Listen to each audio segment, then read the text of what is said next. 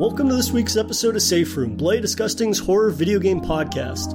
I'm your host, Jay Krieger. And I'm the other one, Neil Bolt. And this week we're chatting not E3, but it is still a uh, horror extravaganza, as while there is no formal E3 showcase, that doesn't mean there haven't been numerous fruitful showcases such as, you know, State of Play, Summer Games Fest, the IGN show, Tribeca, and of course, the Xbox Bethesda show. Neil, I'm excited to chat, you know, general announcements, reveals, and uh, gameplay that was shown off. Yeah, it's uh, a mixed bag in terms of showcases. I'll say that. Um, there was one yesterday that I just literally turned off halfway through. Like, no, I can't. Naming no names. Um, but it, then there was really cool, interesting ones. Like the Tribeca stuff was fantastic. It was just nice to see this. Each game you know, they've carefully selected each one, have an in-depth thing on it, you know, interviews with the people involved. It gave the games some respect, you know, and made them feel like they were big deals. And considering those games weren't, you know, big blockbuster things, and they didn't just have someone on for two seconds to say, hello, I'm here. You know, it was a real refreshing sort of thing. And I think there's a general sentiment that, you know, there's a lot of the smaller stuff has nailed on better this time than the bigger stuff. Um, but yeah, still on both sides of the fence, so to speak, there has been lots of cool things. Yeah, if anything, you know, shaking up the now, you know, a decade plus worth of sort of regimented E3s and the showcase and stuff in that normal uh, way that those things play out, like it really has allowed for, you know, the lesser known games or, you know, announcements from smaller studios to shine a little bit brighter, almost louder, right? In the sense that they get a little more floor space. And while, yeah. of course, they're never going to overshadow the big AAA stuff, it's just nice that it feels like for the first time, and you know, over the last few years, it's been building to this, uh, getting to see games that normally people might not, you know, hear about unless they are, you know, doing their due diligence in terms of like yeah. scouring sites, scouring Twitter for these announcements. And I would say even, you know, after that Xbox Bethesda showcase, you get to see some titles that I feel like five years ago you probably wouldn't have just because of whether, you know, it's coming from a studio that hasn't done a lot, or maybe it's just more of an abstract or an acquired taste sort yeah. of game, or what I still think some people probably label as like weird indie games. Getting to have that, you know, that time frame in a major show for one of the big three uh, is pretty fantastic. And, you know, it makes for a really exciting period that, you know, you and I go out of our way, I think, to highlight lesser known games and whatnot and getting to see that on a mainstream stage. I, mean, we're going to sound like utter hypocrites now after this because the first half of the show is pretty much all the big stuff. and, uh, but we will be covering bits and bobs here and there. Um, a couple of the indie games that we did want to talk about, hopefully be talking about in the future a bit more in depth. So we, we've kept them aside to the second half of the show. But yeah, we know that the big stuff is important too. So, you know, this half is really where the talking points come in. We're going to you know, go for the big guns that you mostly expect.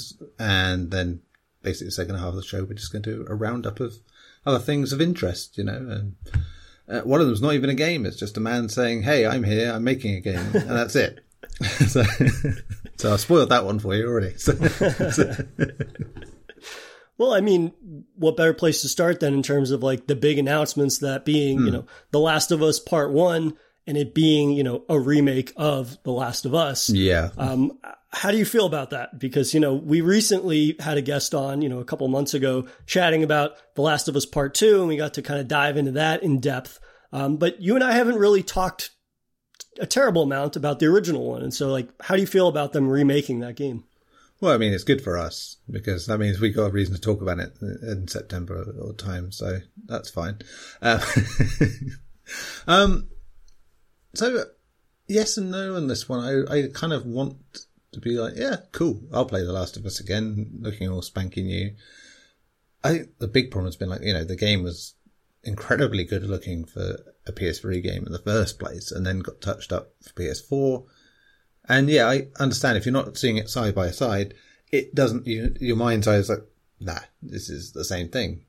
Exactly. But I think it's this weird thing in your head now where it's melded more with what The Last of Us Part 2 is like and what The Last of Us was like. And, you know, I went back to The Last of Us after Part 2 and, you know, it was night and day on so many levels. So I'm excited to see how they implement all those things, um, whilst making it still feel like the old game. Um, it's something the Hitman trilogy did quite well actually over the three games. It's like each time the next game came out and had new ideas and bits and bobs, they'd add those to the old levels. You know, like, um, remarkably, they had no tall grass to hide in, you know, in the first game or second game. And then that came up in the third game. Like, oh, okay, you go. Now they're in every level and, you know, certain gadgets and things like that. I like that. Um, so yeah, seeing a lot of what The Last of Us Part 2 did, uh, mechanically in there would definitely shake up what The Last of Us was, you know, it, because I think it gets a bad rep for how it handles, you know, which is fair criticism, I think, you know, in terms, it, it does have some rough edges on that, um, of what they were trying to do. So yeah, that, that will be cool. That will be interesting. And yeah, I mean, the, the other half of the story we'll sort of touch on briefly is that, you know, the factions multiplayer mode has now become its own game, which they, you know, generously showed a piece of concept art. Um, but, you know, even that's quite cool, you know, a San Francisco style area, you know, or San Francisco, sorry, and, you know, multiplayer sort of Last of Us like that with an open world sounds really cool. You know, that, so I'm glad they're doing that separately. But, you know, as it's going to do gangbusters, isn't it? Yeah. Yeah. I, I think that's the thing. It's like, you can say, oh, it's not worth it. Christ, they just this week say, talking about releasing the last Spider-Man film in cinemas again. You know, it's like, it's, Yeah. it's like, Right. it's like- and people are, are happy about that and we'll go see it. So pff, why not? You know, big things can come back time and again in many forms and why not? You know, Yeah, I'm of two minds with it, right? I mean, yes, for all the reasons that you just said, from a gameplay standpoint, you know, obviously I love both of the Last of Us games, but getting to re-experience the original game with, you know, the refined controls and kind of what they learned in the interim between part one and part two, and getting to go back and play that game and having those rough edges smoothed over is like a dream come true, obviously, for fans of that game. yeah, Um, and it's something that, you know, I'm, I'm frequently having games that I need to jot down and be like, okay, once this list gets so long, I'm going to have to invest in a PS5, you know, but it's the type of thing also though, where I'm of two minds because on the other hand, I'm thinking to myself like, okay, is this the right time for them to release the remaster and to have, or the remake rather, and, you know, deviating resources from that factions multiplayer thing, which yeah, technically still has not been officially announced, right? They kind of went on, Neil Druckmann went on stage and said, Hey, here's this fancy concept art. Here's a general broad, broad overview, but we don't even have a name for it yet, right? But Yeah. as you said, it's more than likely going to be an open world expansion on that core factions multiplayer, Yeah. which at the same time, you know, I'd never played the multiplayer the first time around when it was available, and now obviously the servers are offline. So that makes it even more exciting for me that hmm. now, you know, looking to the future, okay, I'll have the option of, you know, a full fledged multiplayer experience, something that won't feel like an add on or maybe what started out and kind of initially felt like just this kind of like, oh, here's a multiplayer thing to distract you for a while. But now, you know, it having the resources behind it to, you know, facilitate this game that is, you know, multiplayer through and through. And it's going to have the resources and the uh, dev support behind that. Um, that being said, though, like, I'm not thrilled to see that there's a deluxe edition of the remake that it's like, oh, you can pay 10 or $15 extra and you get all of these unlocks and skins and you can, you know, basically get through the game faster. Like again, Yeah. it's all cosmetic, it's optional, but it is one of those things where I was like, it's kind of shitty to see that tacked on to it. I'm just kind of like, there's no reason that you had to do this. And if anything, I don't know. It just seems kind of like a, a more of a scummy business practice thing than anything else. But it is optional, of course. But I don't know. yeah, It's one of those things that irks me a little bit. Seeing microtransactions added on essentially, or like a microtransaction pack to something that never initially had it, and it's only being added because of the influence of part two and that gameplay and how that can tie Yeah. into it. So yeah, um, the, the, there's a part of that that bothers me as well. In that you know it's like Sony are going out of their way to be the opposite of what Microsoft are doing out of spite in ways. you know, it's the well, they'll pay seventy quid for a game. They'll they'll buy stuff again like that, and it's like it works with the fanatics quite well and the casual player who go, "Oh yeah, I played that before, and you know I'll buy that again if it looks nicer." And yeah, that, that's perfectly fine. It's just a bit disappointing that you know we get to that point for a game that's not even a decade old. You know that we're on the third version of it, and it's going to cost more than it did the first time. Yeah. so we should start. Yeah. In fact, in, I'd say in some versions probably more than it cost the last two releases of it, you know, uh, combined, which is frightening. You know, I get, you know, it's all about, you know, pooling money and resources and making, you know, certainly trying to make safe bets and that's the way they have to go because, you know, Microsoft can afford to do what they do because they have the money to do it. You know, Sony are still very much burned by what happened before The Last of Us came out, you know, nine years ago. And, you know, very much that game was one of the things that pushed them back into a position of power in the first place. But yeah, it's, it's a bit scummy. Um, well, also, I mean, The Last of Us is a sure thing, right? I mean, that game, like you said, is going to sell like gangbusters not only for, you know, fans of the franchise, but people that, you know, bought a PS5, they missed out on The Last of Us, or maybe they went Microsoft for a console generation or two and they're coming to it now fresh.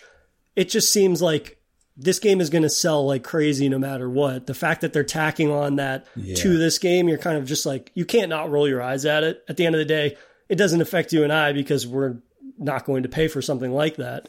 Um, but at the same time, it's just kind of like, eh, did you really need to do that? You know, this game's mm. going to sell like crazy. And I'm sure it's going to be at a $70 price point as is going to become the norm, it seems. So. Yeah. I mean, I mean, even, even if it's not, even if it's the, the slightly lower price point they go for, that's still going to be like 55, you know, which is, you know, yeah, pushing it a bit. You know, if it was a remake of a game 20 years ago that, or know, a complete overhaul, but then we don't know until it's come out just how different it will be. I'm curious to see if the DLC will be integrated into the game, the, the Left Behind story as a, like a midsection sort of thing or a flashback bit, because I think that would make more sense in terms of them, you know, calling it part one. They clearly want to tie the entire story together, which I think, despite the, the money reasons. I think the other reason is artistic, which is they want everything to be one flowing whole, you know, and everything to feel like you could just go from one game to the other and it not feel jarringly different. And, you know, it, it's a very wanky highbrow thing to do of going, oh no, this all must feel the same. And we don't want it to feel like, you know, here's a belated sequel to this thing and look how different it looks, you know, uh, you don't want that. And so, yeah, I get that side of it. It's just a shame that, you know, it has that other side of it too. right.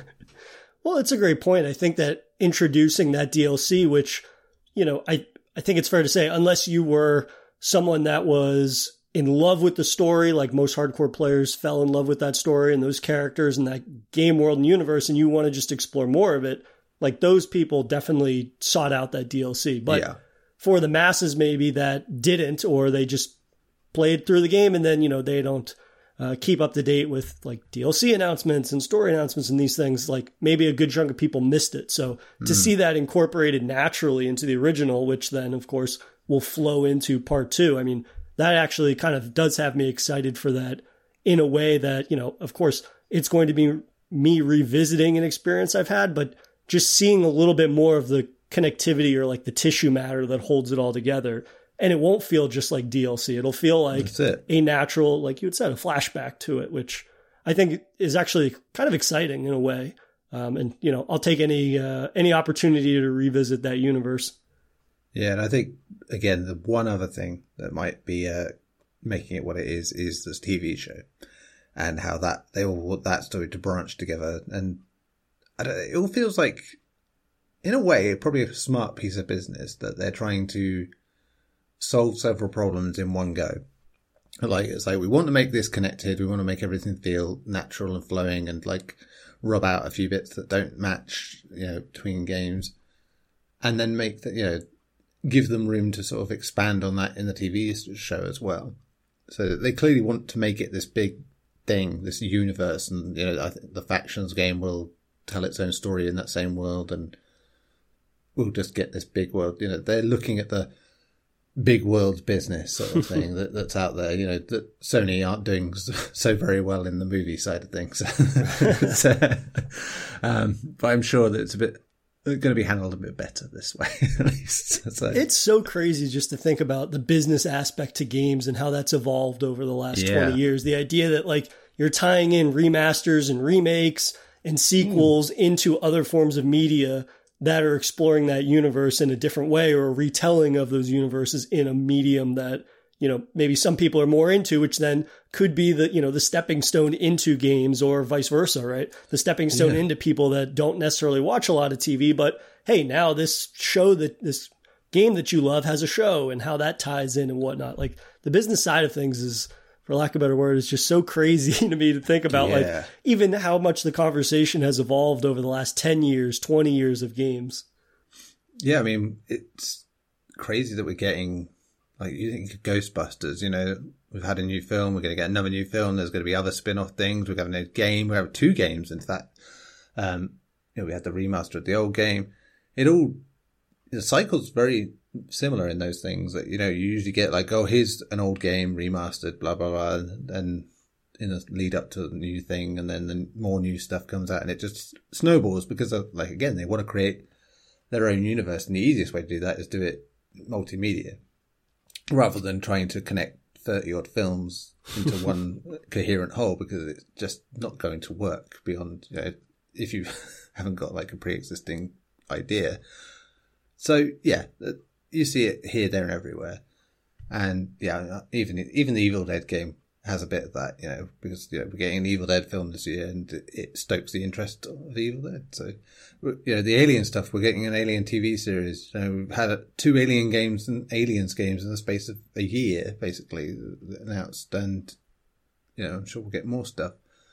So yeah, it's it's interesting. I just hope it doesn't get too much. You know, that we don't get oversaturated with stuff, and you know it gets boring when everything is something. You know, instead of just like here's this special one or two bits of something, and you can cherish that forever. We're not on like live free and die hard sort of times.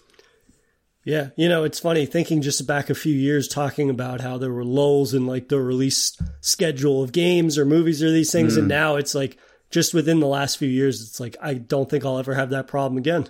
I still haven't even watched, you know, I'm backlogged on not only movies, books, games, but TV now. And it's just like yeah. the amount of media that we have, the idea that you could ever not have something to occupy your time with, and yet still the fear of, you know, whether it be a genre or a medium, you know, being oversaturated in a certain way uh, is still a fear. So it's just, it's an interesting kind of just blending of all of these mediums that we love so much and how, you know, the business side of things largely mm. dictates mm. them.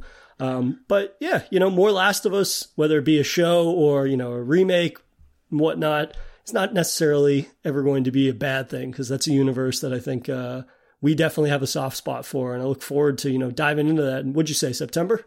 Yeah, I think it's September, yeah, yeah. if I'm remembering rightly.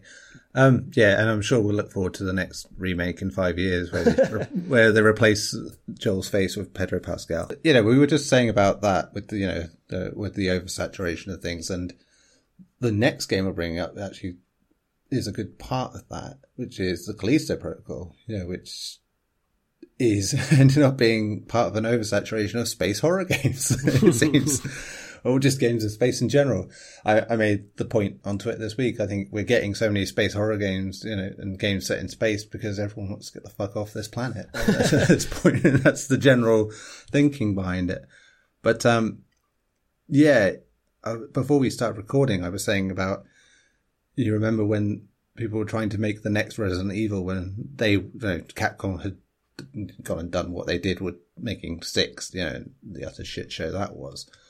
And so, you know, you had indie devs going, oh, well, we'll do it. We'll make an old school Resi just like that. And all those came up. Then, of course, they got enough attention for Capcom to turn around and go, well, actually, no, we'll do that now. So, and lo and behold, we got an oversaturation of that kind of game because, yeah, great. Everyone wants that. It's clear to see when a big company does it, everyone else goes, well, then we definitely have to do it.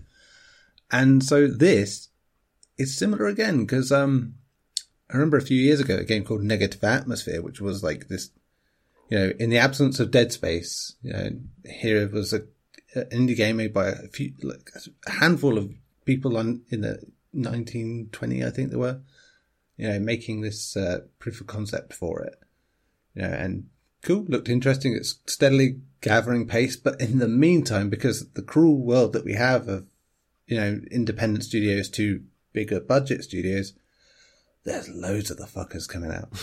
it's like that. And the Callisto Protocol is, you know, up there.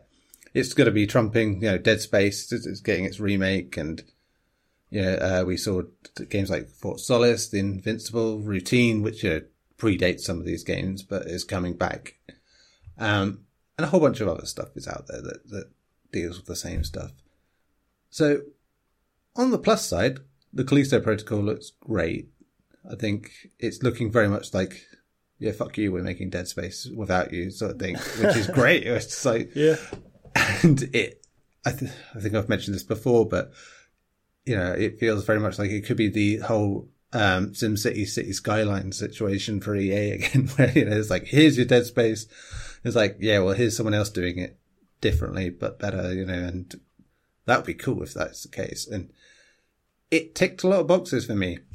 You know, you had, you know, the grisly player death getting chewed up, that mauling, the, the grindy gears things, you know, the weirdo creatures that definitely, you know, look like they're from that. It just, it looks dread inducing and fucked up and gory and yeah, smashy in the, in the way that Dead Space did. And I feel that might actually work out better than a, a polished Dead Space remake by people who didn't make Dead Space. right. How about you? Yeah, you know, even before seeing this most recent uh, gameplay trailer, uh, there was that news, I think, within the last week or two weeks where it was announced that this game is losing its connection to PUBG, which I think is God, yeah. like the best news imaginable for something like this. Because I remember personally being dismissive of it initially when it was announced because I was like, okay, so this is going to be tied into PUBG in some way, and then we're going to see PUBG's influence, and then this game will end up in PUBG or something like that. And again, like taking it back to our The Last of Us Part One uh, discussion, right? The idea that like business is starting to rear its ugly head in games in a way that it's unavoidable, and so to have that news kind of just like instilled a f- breath of fresh air with this yeah. game with me. Um, and then getting to see gameplay, of course. And I totally agree. Like now looking at the Dead Space remake and what we've seen, what little we've seen, it seems too polished compared to uh, the Callisto Protocol, which yeah. has my favorite aesthetic of space horror, which is it's not glitzy, it's not glammy. The people that are in space are they've are long over the allure of space travel, right? Yeah. And you know, if you throw in hellish monsters and creative designs at that, um, it just makes for a very visceral space experience in a way that's reflective of the environments, but also, you know, the hellish monsters that I'm sure we're going to encounter. And when you think about the team that's behind it, right, and their Yeah. hands-on experience for multiple years in this universe, for you know, speaking of Dead Space, and then taking that knowledge and going into what you know, by all accounts, should probably be like the true Dead Space Three. Um, it's going to be really interesting to see like all the ideas that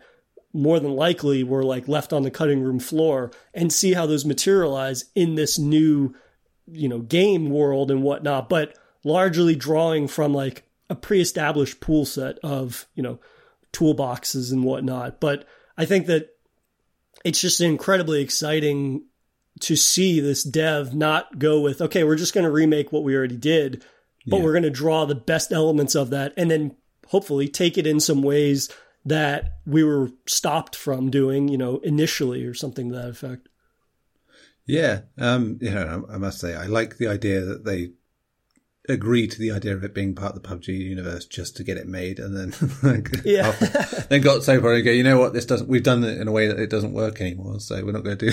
This.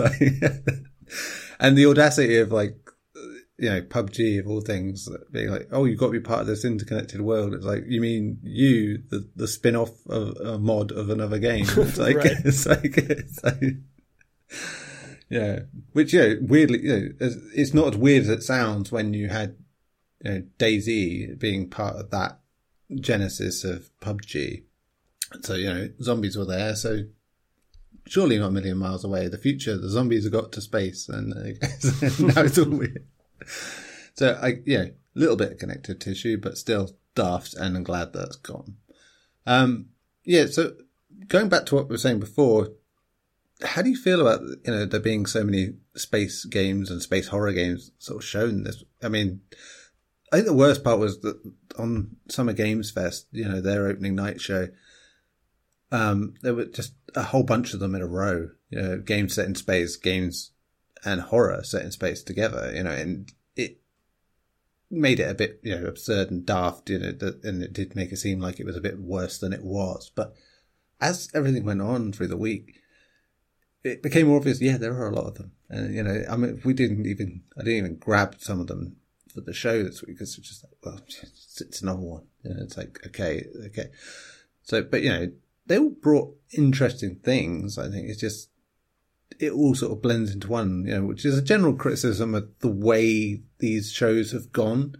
Is that when you just rack up a load of games and it isn't these like presentations like they were at E3 stuff gets lost a lot easier.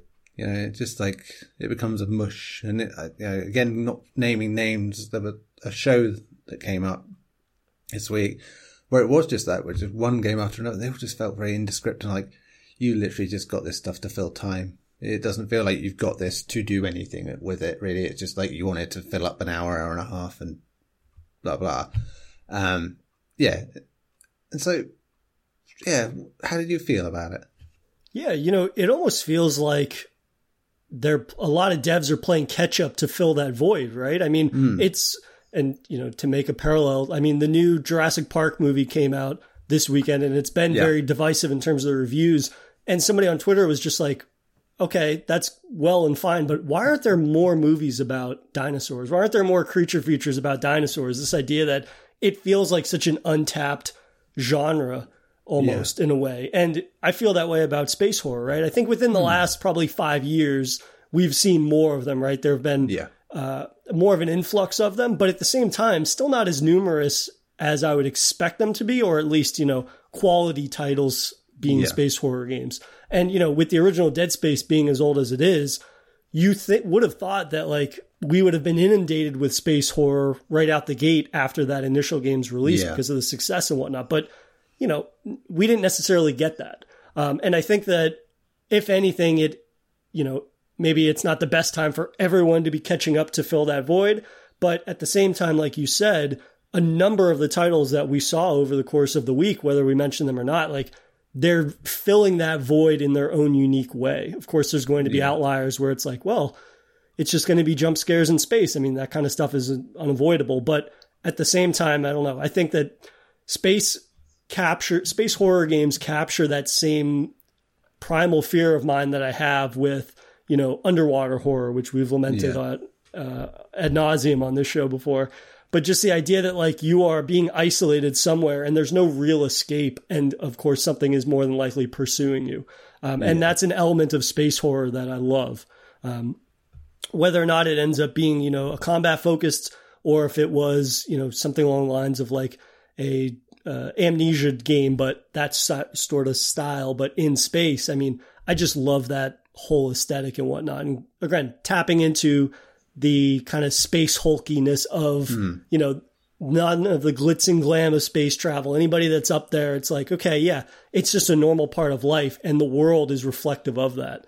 Um, you yes. think about like Alien, right? I mean, it's like space space truckers, right? They could not yeah. give less of a fuck about being in space. They just want to get home, um, and their world is reflective of that. And that's an aesthetic that you know really taps into my you know specific enjoyment of you know space horror and whatnot. The, probably the biggest thing beyond The Last of Us was Resident Evil. Resident Evil, yeah. um, you know, at the time of recording, we've not got the Capcom showcase, so there could be more Resident Evil news. It could just be more showing us stuff that they've already shown.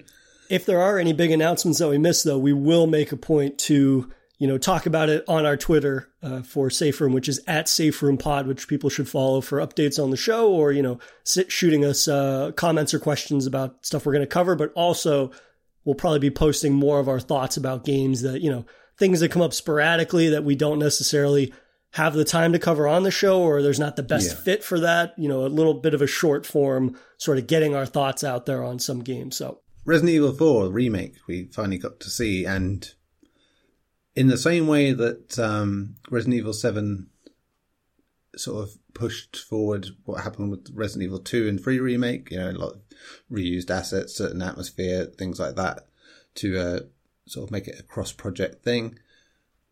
There's a, definitely a lot of village to uh, what Resident Evil 4 is doing, which is great. I think that, you know, it makes it more of a natural fit that they've gone from this to this. You know, it was much of the talk when we talked about Village earlier this, you know, last year. Was it last year or was it this year? I can't remember what year. It was last year. Yeah, last year. Time has uh, has I become know, difficult God. to track over the last two and a half years. Quite how I couldn't remember that. I don't know. But there you go. Um, yeah. So yeah, a lot of what we said then was Village had a, very four vibe. You know, all the pre-release stuff had a very four vibe, and many even sort of suggested that before it came out that oh, it could well be like they've rebooted four and this is the way it's going to go. And then, you know, it didn't turn out to be, but still. Um, so yeah, it looks a lot darker, a lot meaner than the original game, which, you know, by all accounts is quite goofy in, in the Resident Evil fashion. So on that side of things, I'm hoping they haven't lost that entirely because I don't really need super grim you know, Resident Evil 4 because its goofiness makes the, the nastier parts of it work, you know, because Leon feels like he's in a B movie, you know, more than he did in two, which is saying something. And it's, and plus, you know, the roundhouse kicks and things like that. And,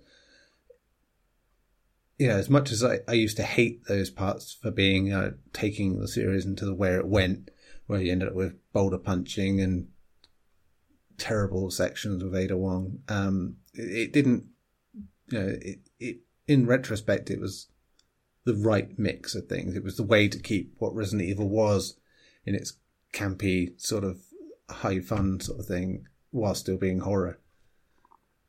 So yeah, it's got to keep a bit of that in there, hopefully. Um, beyond that, you know, it's little teasers here and there things we've seen before. The, you know, the main village that you go into at the beginning, some of the enemies hinted at. So enough mystery left. and we know it's going to be coming next year, which is great. You know, it means that we get a Resi game again next year. So that's fantastic. How, how did you feel about that one? Yeah, you know, I had a similar fear, right? This idea of like rewriting the identity of what that experience, initial experience was, right? And trying to like make it not only like literally darker, but just overall, like I'm worried that that tone could potentially end up with them. I don't know if they would cut content, but just thinking about like some of the goofier moments in that game yeah. that, you know, like you, initially when I played it, I was like, well, this is kind of a weird direction after coming off of one, two, and three for me.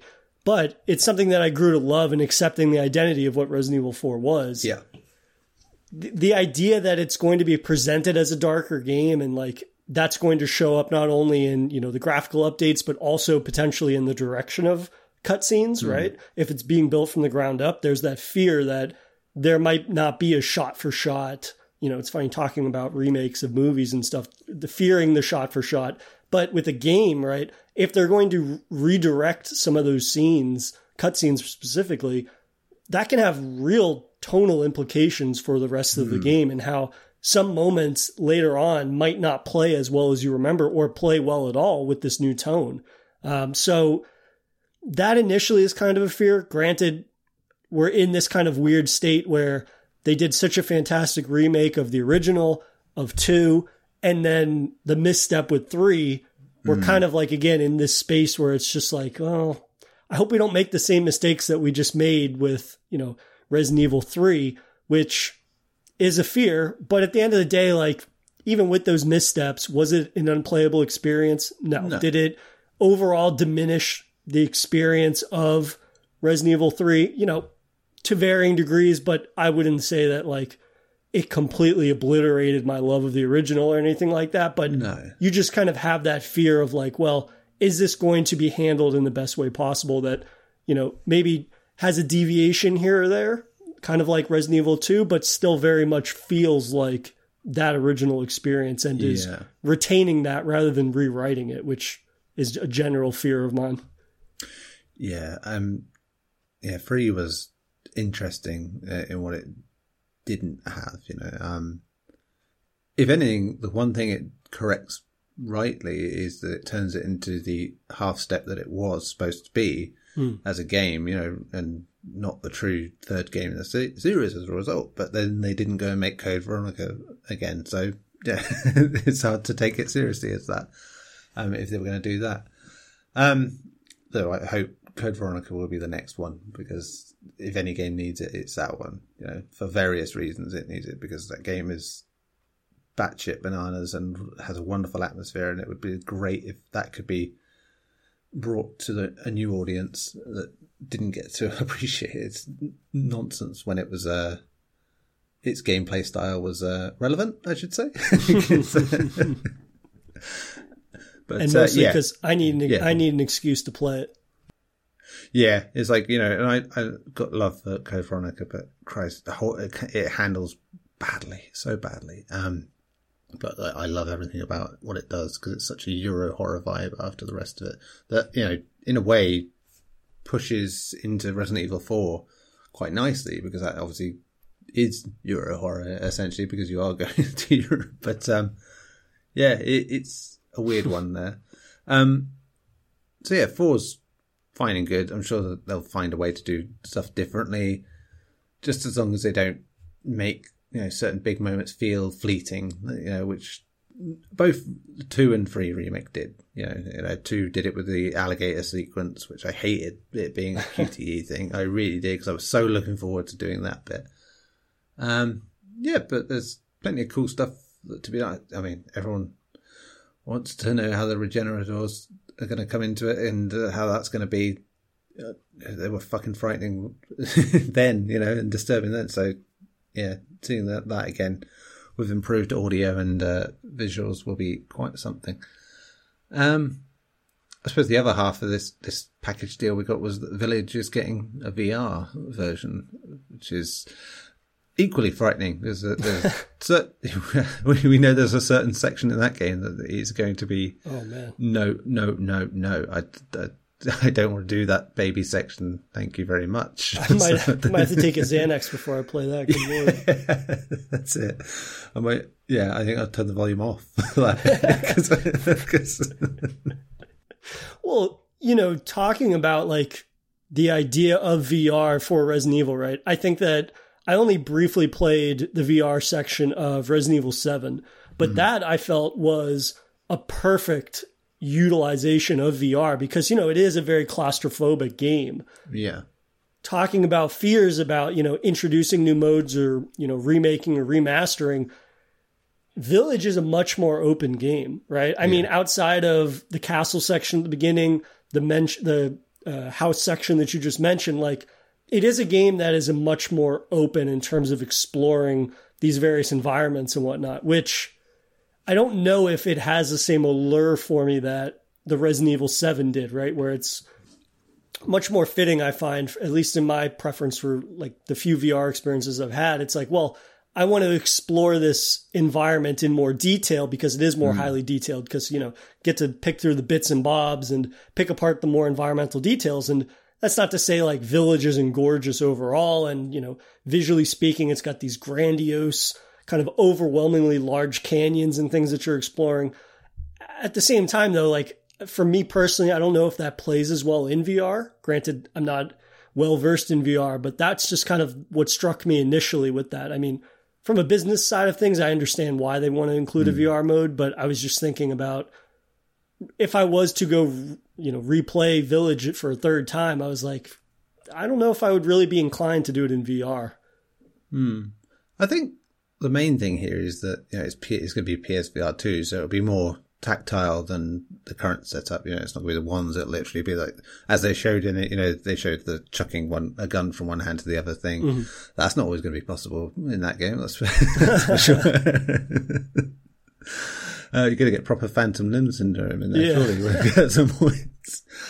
Um, but yeah, uh, it'd be cool. It just, again, will depend on how well the uh, PSVR 2 is priced, I think is the main mm, thing. And, and yeah. you know, for everyone to be able to get a PS5 in the first place to go with it. So. That, that's the thing. I, I commented earlier on making a list. It's like that list is fine and good, but if I can't buy the damn thing, I don't know.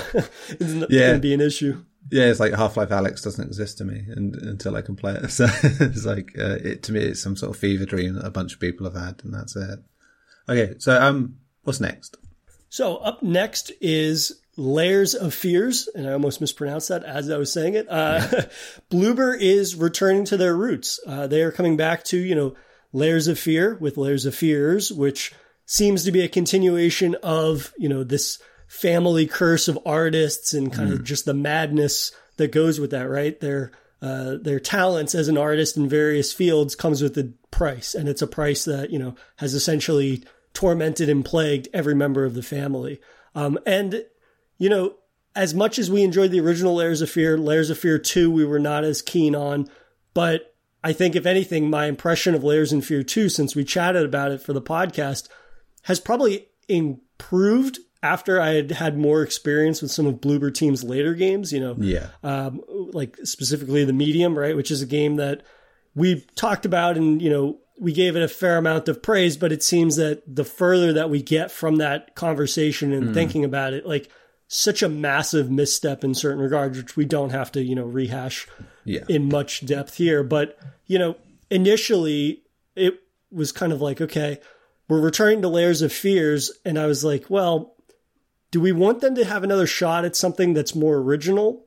But if anything, like this feels like the hard reset that they need uh, to kind yeah. of get their bearings back. Because it's not to say that everything that they've done since that hasn't worked, but I don't know that if it's ever worked quite as well as Layers of Fear and Layers of Fear 2. I mean, how did you feel about the announcement of Layers of Fears? So, you know, at first it was a bit, you know, is this a remake or, or is it a collection? What is mm. it? Because, you know, they're making Unreal Engine 5, so fair enough, you know, testing that out. They like, you know, they clearly like to test things out tech wise and, you know, try to push things forward. What it seems to be is a remake of what the games were, but now into a more coherent, cohesive whole mm. to tell a new story that is just, you know, a legacy story that will probably include like the inheritance DLC of Layers of Fear and obviously Layers of Fear 2 story. You know, there were several key shots from both of those games where you're like, ah, yeah, mm. I know that from that. And that would be cool. Um, I think it goes back to this whole thing we were saying about The Last of Us Part 1 to Part 2. It's blending it together as a series, probably with something else in mind further on. But also, knowing the way they do things, it also feels like it's an experiment for the other thing they're making, you know, which is that thing that people may not be happy about them making. so, and you know, if that game ends up looking anything as good as this did, though, poof, you know, I, I very much like the idea of going back to that series anyway because it does some cool things. It's you know it, it feels like Bloober at its purest. It doing what it wanted to. You know, Layers of Fear was the game that was them bouncing back from the basement crawl thing. You know, where they had made a really shitty game. They redeemed themselves somewhat by correcting some of its faults and remaking that game differently uh, after, after constructive criticism. I'm hoping this will work in some the same sort of way, you know, where we'll get this, you know, learning experience. This is all we've learned. We'd like to refine what we made before moving on to the next step. And that, for me, is why it feels like it's a good idea for them to be doing this now. And, you know, and just hopefully a good reset of public opinion as well, because people full on hate the shit out of them for what happened with the medium, and I understand why completely because they handle the subject matter in that game so badly. Yeah, but so you know, as we you know discussed at length, but uh, yeah, I think it cannot be forgotten that they can make good games. It isn't that you know that was like, oh yeah, they've always made terrible games. It's just the latest one. They've made bad games. They've made disappointing games, but you know they bounce back. You know they make good stuff. They can do it, and I think this will be a good reset point for them. Yeah, you know it's they need to return to what they know and what they've had success with. It gives them an opportunity to you know experience and play around with Unreal Five, which will of course probably impact their project, other mm. project mm. that they're working on. And I think it'll be a good hard reset for them again. Like it's just this yeah. idea that hopefully this will be a more refined and gorgeous version of something that has worked in the past. Of course, it experimented a little bit in the sequel and it was not quite what the original did, but at the same time, like you can't fault them for experimenting and pushing that exploration horror, adventure horror kind of framework in a direction where there's a little more interactivity, um, and if anything, you know, you've never been able to fault their games on the production value side of things. So the idea that using this new tech is not going to make what they've done in the past pop in a way that mm. will make it, you know, whether it's people returning to it or people experiencing it for the first time, that's exciting in a way that I think will hopefully remind them of where their strengths lie. And, you know, for the next time that they go on and they make something that is more original in terms of like a narrative or something, realize that maybe they need to outsource a little more or, you know, invest in the yeah. talent more to help craft that story and get, you know, a third party perhaps involved in, you know, helping orchestrate that story. Cause from the tech side of things we've seen, they're able to pull that and the production value off and whatnot. It's just the narrative side of things could use a little more tweaking in terms of, you know, the types of subject matter they're going to handle, but also more yeah. importantly, the way in which they're going to handle that subject matter uh, has proved to be uh, an important thing that they definitely yes. have, need to refine, especially the next time they take a big swing like that. Um, so, you know, hopefully this Layers of Fears will be the thing that reminds them where their strengths lie and prepares them for the future of what they're going to deliver. Yeah, hopefully so. Um, right, so as we're, we're trying to get through this first half as quick as we can, um, uh, A Plague Tale, Requiem, showed up twice this, this week. We had it at Tribeca, which was a nice, insightful look into like the background of the making of it. Um, and then we just seen it at the Xbox one as well. So yeah, I go for that one as being again. We've talked about the original game on here before. We, I think we talked about this game when it got announced as well.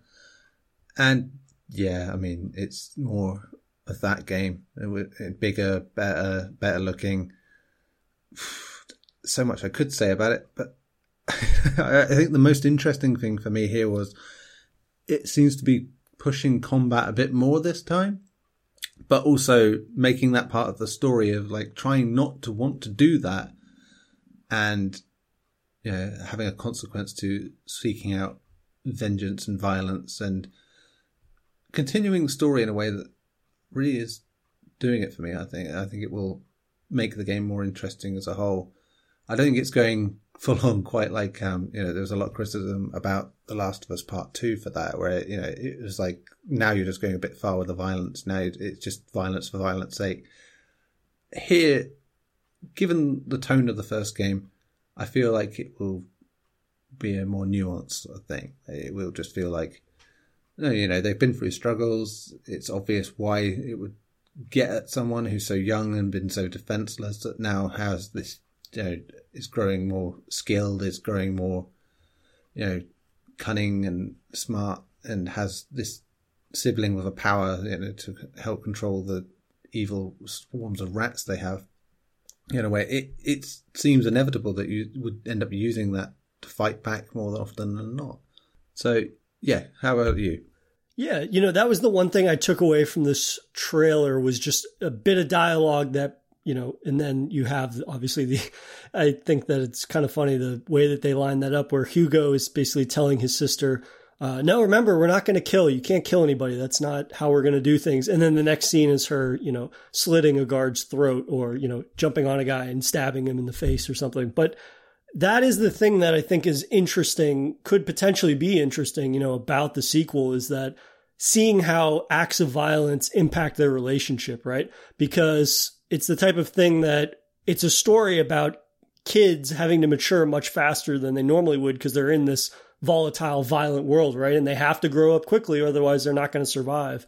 And seeing how they're going to allow this violent world to impact them, whether they're going to, you know, for lack of a better phrase, like remain pure and not kill people and not become one of these yeah. violent members of society, or if they're going to succumb to the fact that, oh, well, these encounters must be solved by violence. Like from a yeah. gameplay standpoint, that's not really new, right? You can either go through with no. stealth or you can take out your targets. But I think it's much more interesting from a character development standpoint. And so long as the story reflects that in a way that I think yeah.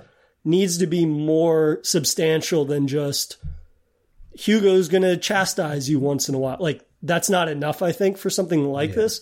If it's going to be something that says like you can kill or you can sneak past, which is more difficult, but it's going to have some sort of significance later down the road. The investment needs to be there. And, you know, with as much as I love the original game, I trust in the devs that they're going to have it be more significant than just like, I wish you would stop killing people. Like, this is getting yeah. like that kind of thing where at the end of the day, then it's like, well, why, what is the, unless you're somebody that wants more of a challenge, what's the point in doing stealth if it's easier to kill people? Um, other yeah. than that, you know, obviously the game looks gorgeous.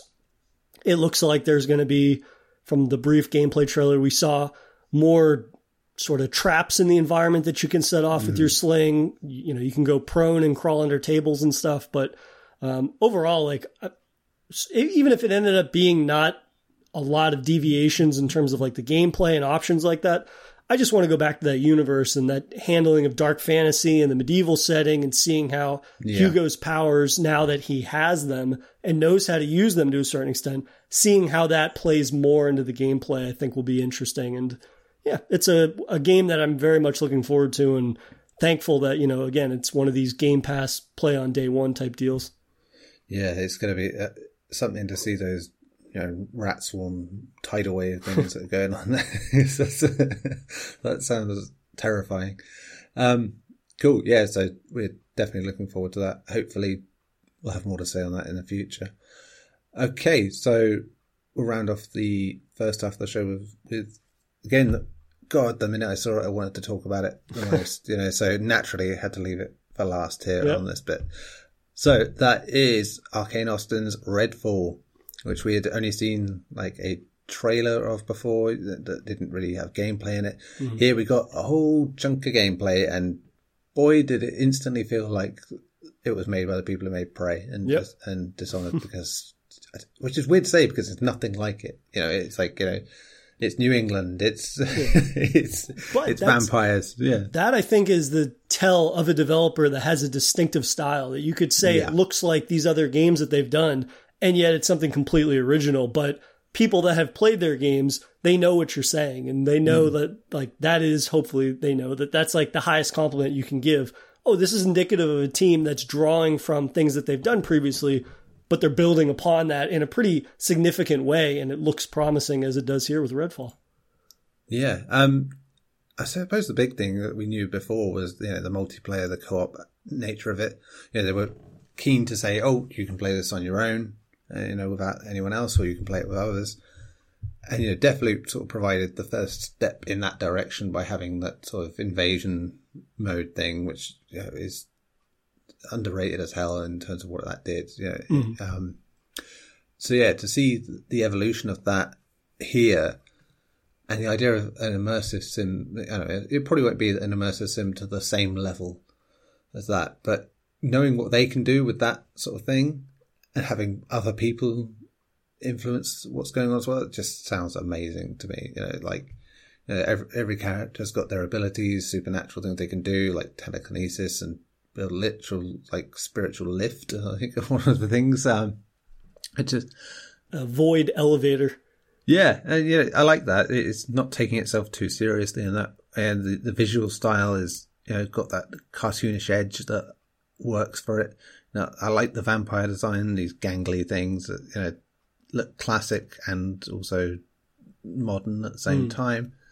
The locale just looked perfect. We were lamenting how you know it's, it's a shame it won't be an autumn game because it, you know, New England in the fall, as they say, it, it's the perfect sort of look for that game. New England represent. and yeah, so I so much about it looks amazing. To you know, it'll have a story led thing, which you know, one of the big criticisms about uh, many of the co-op horrors we've had in recent times are that you know the story's there, but you don't get to hear most of it because you're too busy shooting the shit out of things, or, or two, 100 things are coming at you at once. Right. So if it is like that introductory sequence we saw, you know, where she's going through the church and seeing bits like that, that'd be cool. Because a middle ground between, you know, the co-op shooters we've had and something like Arkane have made would just be like brilliant for me. You know, and the fact that you can play it on your own is a relief, I think, as well, because I'd like to think that means that they are focusing on something that's very story led, very immersive sim led, you know, in terms of the things they can do. Obviously, not everyone who worked on Prey is there anymore. You know, some of them went off to make the studio Wild uh, Wild is Wolfeye Wild that made yeah Wolfeye that made uh, Wild West, Weird West. So not too many words in that one. Um, so yeah, it would be that would be the one thing that may be a slight concern is that you know you've lost some great talent there, but that's not to say there isn't still a lot there anyway.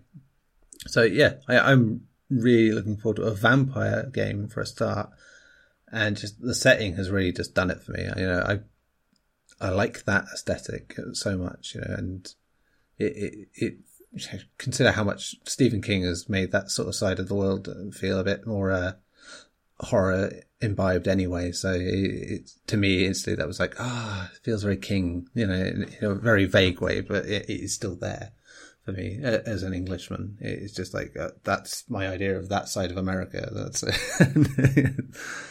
Uh, but yeah, how, how, did you feel on that one? Yeah, you know, as a bred New Englander, like just seaside New England is my setting. Like I love that idea, and I didn't even realize that that I don't know if they'd announced that previously, that it was going to be set in New England. I can't remember. Yeah, it's like it was streets really the first last time we'd seen it, and it was obviously in a sort of CG thing.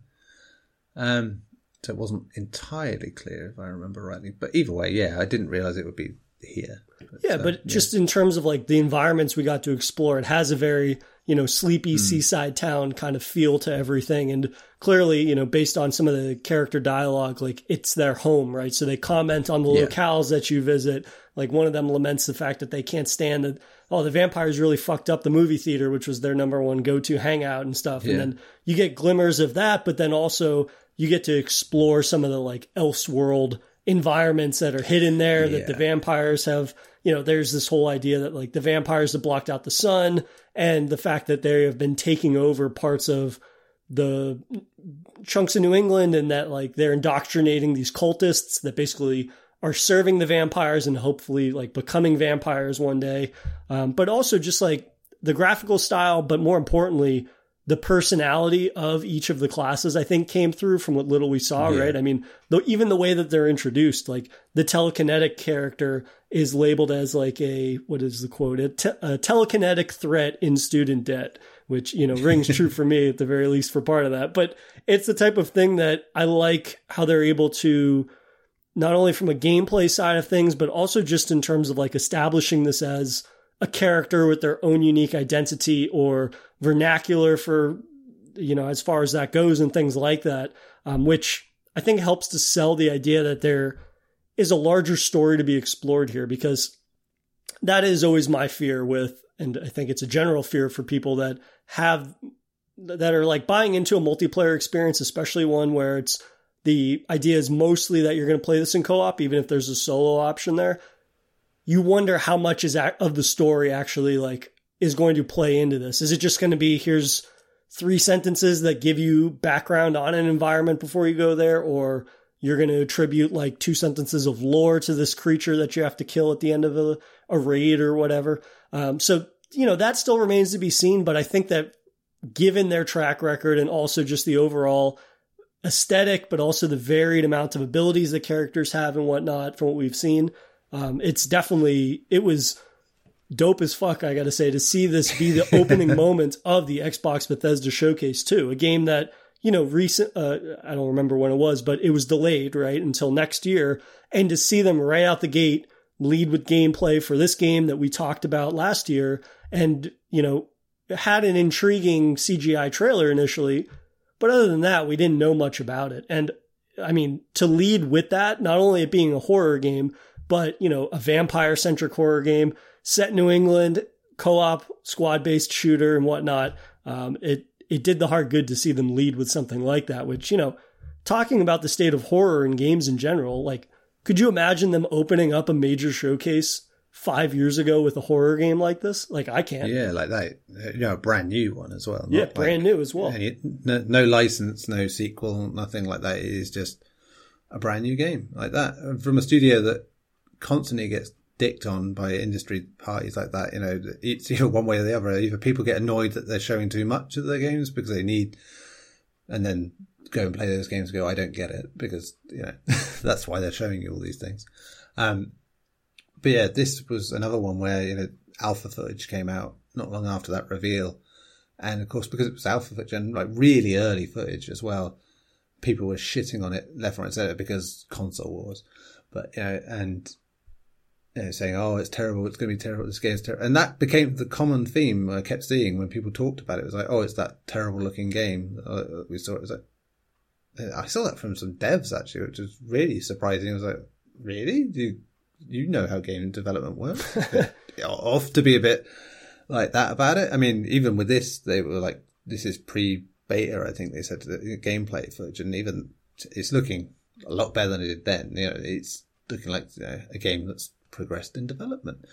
And yeah, I'm happy that it's already looking that good. Yeah, and yeah, I'm really, really looking forward to that. yeah, Redfall is uh, definitely a game that I can't wait. You know, I'm clamoring to get more footage of or just more info on. And I'm sure, you know, coming out of this weekend and them talking about it, there'll be plenty of uh, detailings and whatnot. Hopefully, some pre- hands-on previews, maybe. But yeah, I be. think yeah, I think they mentioned they are doing like a, a second show, aren't they? Tomorrow mm. from when we're recording, which is today. If you're listening on the day of release, uh, where they're showing gameplay of a few of their games. So hopefully, we will get to see a bit more. So. Yeah, well, hopefully, we don't have much longer to wait, but. uh yeah, I think we're going to take a, a, quick break, and when we come back, we'll talk about some other, you know, really exciting announcements that came out of this week of uh, not E3, but still plenty of uh, showcases displaying games. And we're back from our break. Uh, we're going to dive right into Scorn, which is a game that uh, we've been beating that drum for a while now. And it got to the point where it was kind of unsure of whether or not this was actually come to fruition, right? I mean, it's a game that immediately stood out to us because of, you know, the clear inspiration from H.R. Giger, of course, of Alien fame and whatnot. And it has that aesthetic through and through, but, you know, various delays, the fact that it's in, been in development forever, very little gameplay. And then it popped up on the showcase, the Xbox Bethesda showcase. And wasn't the longest gameplay trailer we've seen, but it was actual gameplay and it was different than what we had seen on the various, you know, sprinklings that have come out on uh, the devs have released on YouTube and whatnot. So uh, how did uh, the Scorn reveal go for you? What did you think? Oh, finally, that's what I felt. It's like to see it actually in action. Just you know, having heard there was a release date coming rumored just beforehand, it's like, nah, come on, yeah, these these rumors are getting out of hand. We're having Scorn getting released, but yeah, there it is. It's coming, and it looks sick as fuck in the best in the best way. Um, you know, it really does tap into that Giger Cronenberg thing that, that works really well. That I'd hoped would translate well into the actual game proper, and it seems like it is. There's some nasty looking shit there, and I'm pleased about that. So we've got a nice grisly, nasty body horror esque game coming for Halloween season. So perfect. It's one of those things where you know, even if the game doesn't end up being as long as we'd like. Just I'm thinking again in terms of like the release window for the game, how little we've seen. My guess is that it's not going to be the longest experience just based on kind of like the little inklings that we've seen. But at the same time, like the shorter the better might be the key to that game's success in terms of it might not necessarily do a whole lot that we haven't seen before, but if it creates a world that is as unique and grotesque and icky in the best way possible, you know, short and sweet might be the route to go with something like this. Um, and, you know, even if it, by all accounts of FPS standards, it seems to be pretty straightforward, the little kind of Cronenbergian twists and turns that they can take on any mechanic will, you know, it'll go the distance, I think, in terms of really leaning into that aesthetic in the most uh, rewarding and interactive means possible. Yeah, that'd be one I'm going to be keen to. Uh, it's not keen, maybe, but uh, play Agony uh, again before that and contrast and compare because you know, that was another one that came in the same sort of direction and whiffed. It shot massively. But um, yeah, I like to see the difference in, in that because I, I think Agony is a fascinating sort of study in that and how to do that wrong. So yeah, I, I think maybe when we cover Scorn, uh, when that comes out, that a good double bill thing there to. Yeah, absolutely. And you know, any well, I'm sure we'll uh, hold any game in high regards that opens with the character ripping out an umbilical cord. So we'll yes. see how that goes. um, so yeah, weird the, the whole living weapon things like that kind of ties in nicely to the next thing I wanted to mention, which was the Justin Roiland sort of made High on Life, which is uh, you know quite noticeably from the same place that gave you Solar Opposites and Rick and Morty. Um, basically had like a, it's a sci-fi city thing where the guns are like living creatures that talk to you, and yeah, so it's very like that sort of humor and style you know, I, I had to bring it up because it just, you know, even on Rick and Morty and Solar Opposites, there are some very grisly, nasty bits and bobs that mm-hmm. happen in those things. So it feels like this is going to have a bit of that weird body horror, what the fuck nonsense going on. Uh, yeah, it has to be mentioned because it, it, and it looks genuinely quite funny. You know, I know Rick and Morty has this horrible, you know, reputation at this point for being that show, and uh, but um, I think Solar Opposites prove that you know there's, there's plenty of juice in that tank for doing weird, fucked up things that aren't Rick and Morty. Yeah, and you know, considering that the humor is directly tied into the function of some of the weapons, at least what yeah. we saw briefly there, that makes me a little bit hopeful that you know even if the game only has the same three or four jokes, they might be spread out a little bit based yeah. on, or they'll be, you know, reflective of the gameplay that the player, you know, chooses those paths and whatnot, what weapons or what tools they're overly relying on. I mean, the punchline of one of them is the fact that like you have all these different guns or tools and then you pull out the knife and even the knife has a face that talks to you. Like it kind of just shows the potential of any piece of gear that you utilize will have a different personality with different humor attached to it. So, you know, that might, if anything, convince the player to like rotate that arsenal rather than relying on the same two tools because, you know, maybe you get tired of hearing the same type of jokes yeah. or commentary over and over ad nauseum. Yeah, I mean that might be the the one risk that if there is an annoying weapon, you're not going to use it even if you want it. so. That's true. That's the other side of that coin. Yeah, which you, would never think you'd hear yourself say that. You know, I'm not going to use this weapon because it's annoying, not because it's not a good weapon. It's just it's, talking it pisses me off somewhat. So yeah, sorry. What's next? Uh, well, let's dive into you know Oxenfree Two: Lost Signals, which you know has mm. been in Tribeca.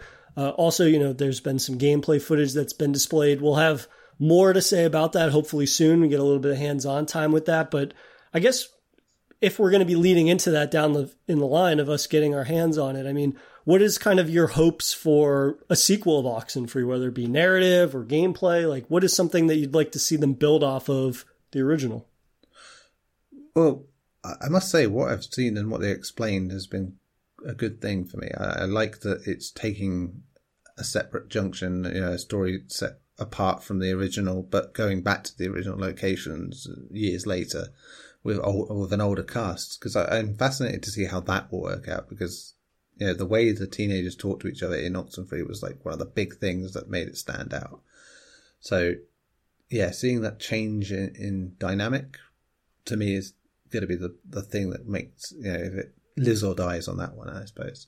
But yeah, it's looking like everything I could want from a sequel. You know, it, it's distinguishably Oxenfree, but you know upgraded and visually in so many ways. So I'm, I'm I'm looking forward to getting to see more of that one. Yeah, it's the type of thing where I enjoyed the original so much based off of just the characters and interactions. I'll take any type of experience I can get with those characters and revisiting mm. that world. And, you know, it helps when it has that fresh coat of paint, but at the same time, seeing the ways in which you can interact with the world and the ways in which the supernatural side of things can influence yeah. the real world and whatnot, and the ways in which the devs can use that to, you know, facilitate potentially new avenues of storytelling while at the same time still kind of rekindling those relationships between those characters and, you know, the sort of adolescent, uh, young adult horror kind of vibe of the original and ensuring that like those genuine relationships and conversations maybe aren't overshadowed by maybe more of an emphasis on the supernatural side of things, but seeing how the two can really like inform one another in uh, hopefully equally yeah. creative ways, like in the original. Um, yeah. But you know, in terms of you know whether it not be a direct sequel, but in terms of like revisiting a universe that uh, we've been fortunate enough to revisit frequently. Uh, you know, we got the announcement of Aliens Dark Descent, which you know, we talked about Aliens Fireteam not too long ago. And, you know, this again was a brief trailer, but I think it was a really intriguing one because it mm. offers up that Colonial Marines experience in a gameplay manner that I don't believe we've ever seen it in before, right? This idea of a squad based so, no, uh, yeah. RTS shooter, which, you know, by all accounts, what we've seen, it's very much going to be, you know, a squad of Colonial Marines, and they're going to have a variety of abilities pulse rifle, smart gun, fending off hordes of xenomorphs. But I don't know. The idea of having a squad that you can control in an RTS fashion almost, that's intriguing. And for me, you know, I'm sure for you as well, like being such massive fans of Alien and Aliens, getting to facilitate that role of a commander in a way that you haven't before, like there's a certain allure to that, I would think. Yeah, I mean the uh, the change in uh, you know, genre direction is definitely refreshing because when you initially get this, you know, cutscene gameplay stuff that, that, they were showing, it was like before you saw the proper game. I was worried that uh, it's like, oh no, it kind of undermines what's already gone. You know, with, if you're going to have Iron Galaxy thing be ruled out almost by another Aliens game that's similar. Though then it seemed like it was going to be more survival horror, and then I thought, oh, is this like going to be like a spiritual successor to Alien Isolation. You know, I know it's not going to be Creative Assembly because they're doing other things, but still, it felt like that for a bit because it was very much that oh, I'm all alone. This all happened. Um, I thought, well, I'm at aliens as a colonial marine on their own, scrapping for survival. Sounds amazing. But then it took that turn, and it was like what it is, and I genuinely have no problem with it because I love those kind of games anyway, so it's fine. Uh, anything that gives me XCOM vibes uh, is great, and you know, Aliens is like the most XCOM of things to, to do. Um, yeah, so yeah, I, am happy enough that it, it's taking somewhere new on the old thing with it.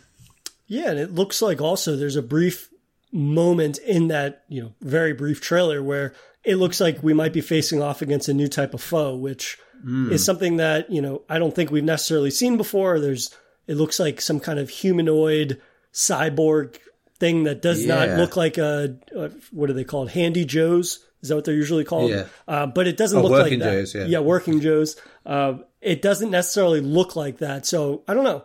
Again, it's a brief little thing that they don't, you know, explain much of. But I think that the idea that you can get a new gameplay format for aliens and that they're potentially going to flesh out the lore or just that universe in any way I'm always in favor of. And I think that that's how they should handle it, right? The idea that if you're going to introduce, and they did it with Fireteam to a certain extent, right? They reintroduced maybe some of the types of xenomorphs that were only in the Dark Horse comics and they were never in the movies or other games.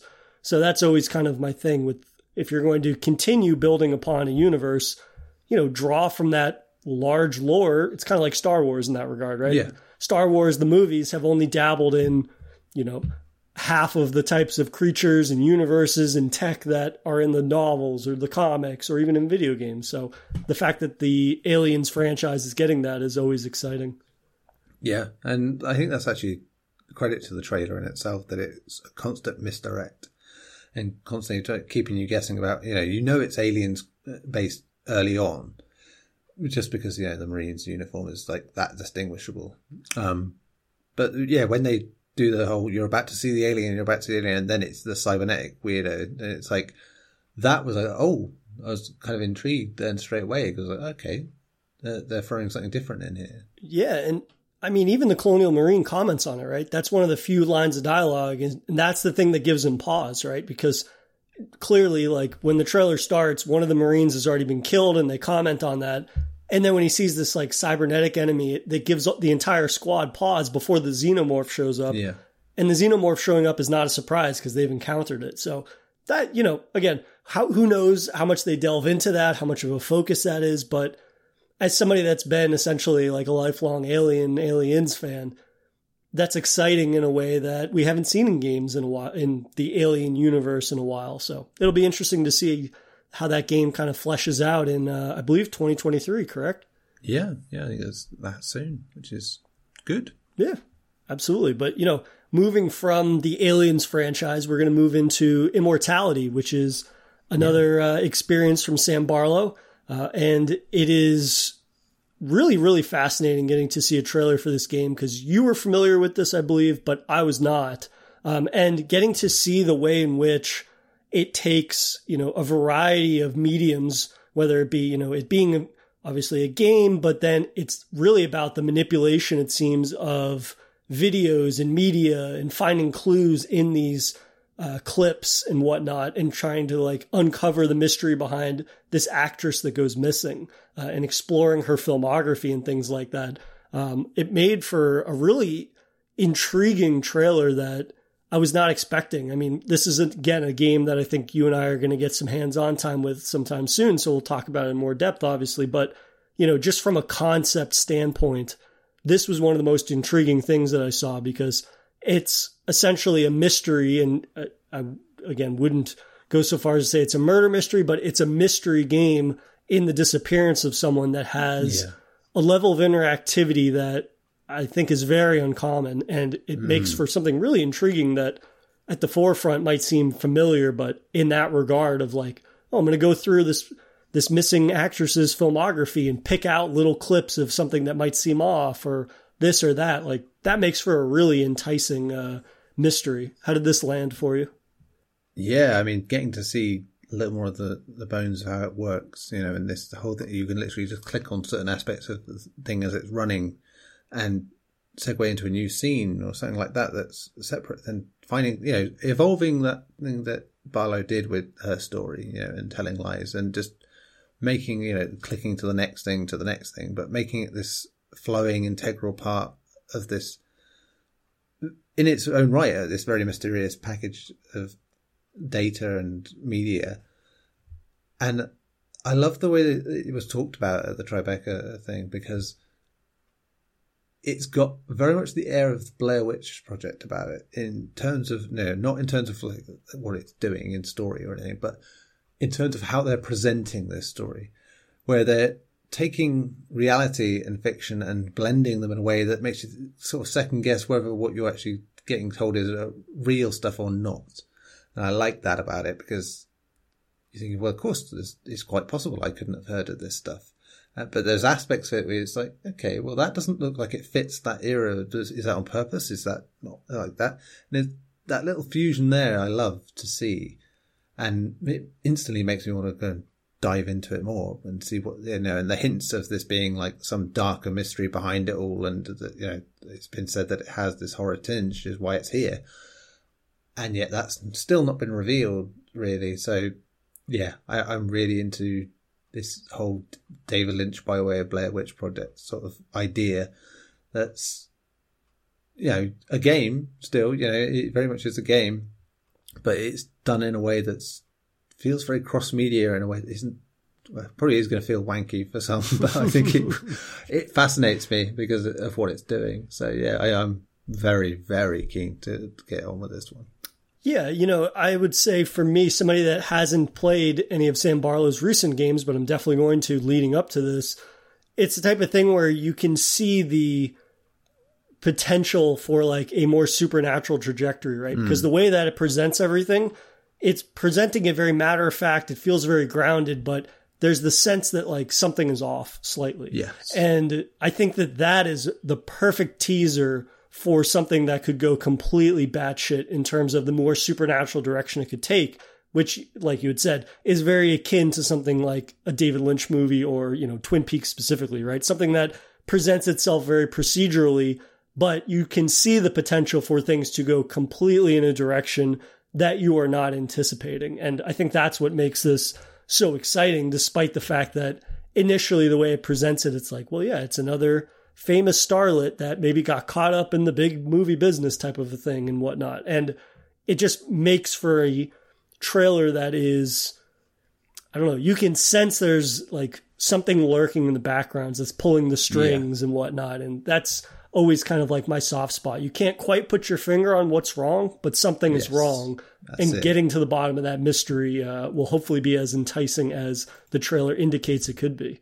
Um, but I think next we're going to delve into something that we had only seen a trailer of briefly last year, and then it got delayed and pushed, which was Marvel's Midnight Suns, which was a game that, you know, to be fair, like I was not super keen on, you were more keen on, but if anything, I think this trailer and if anything, them taking time to, you know, really refine what they're doing has, and of course, like it being Firaxis, like there is a, a good amount of goodwill there um, with the XCOM stuff. But at the same time, I don't know, taking more time to perfect something and this trailer being more refined, I think almost than what we've seen, whether it be in some gameplay or just the overall direction of cinematics um, it kind of reinvigorated my interest in this game in a way that I probably didn't have four or five months ago. I mean, how did this trailer land for you? Did it further kind of just like stir on your interest in Midnight Suns? Yeah, I mean, there's no escaping the fact that there's a tiny part of me was like, I kind of want it to be XCOM, like XCOM. but it, and knowing right. it, you know, despite the fact that you know they've constantly said it's not, you know, it's going to be a very different thing what I was very happy to see, especially with the gameplay stuff that went out from places like Game Informer, I think it was um that it it does still feel quite XCOM like in presentation of the game itself when it's playing out, you know, just but it's now more like Divinity, you know, in terms of it. It's an a turn-based RPG, and somehow that makes it even more amazing because that then reminds me of Wasteland and Wasteland 2 3, which are that sort of fusion where it's like turn-based strategy, but you have freedom of movement.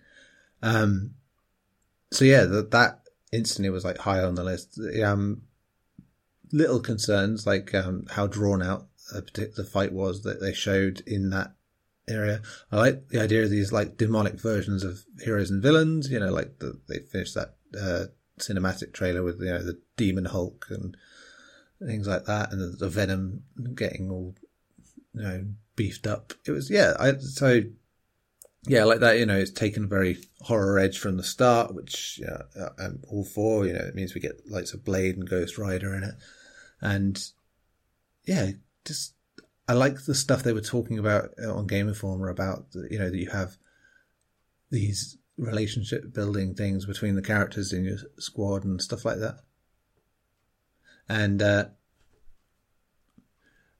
and yeah, so you had this um great sort of camaraderie supposed to be going on in there and like growing that and sounds like they've got that whole HQ based thing going on from XCOM. So I think there's a lot of you know stuff from what they've done before in there. You know, and the character models are you know very much XCOM esque in terms of what they do, um, especially like NPCs and stuff.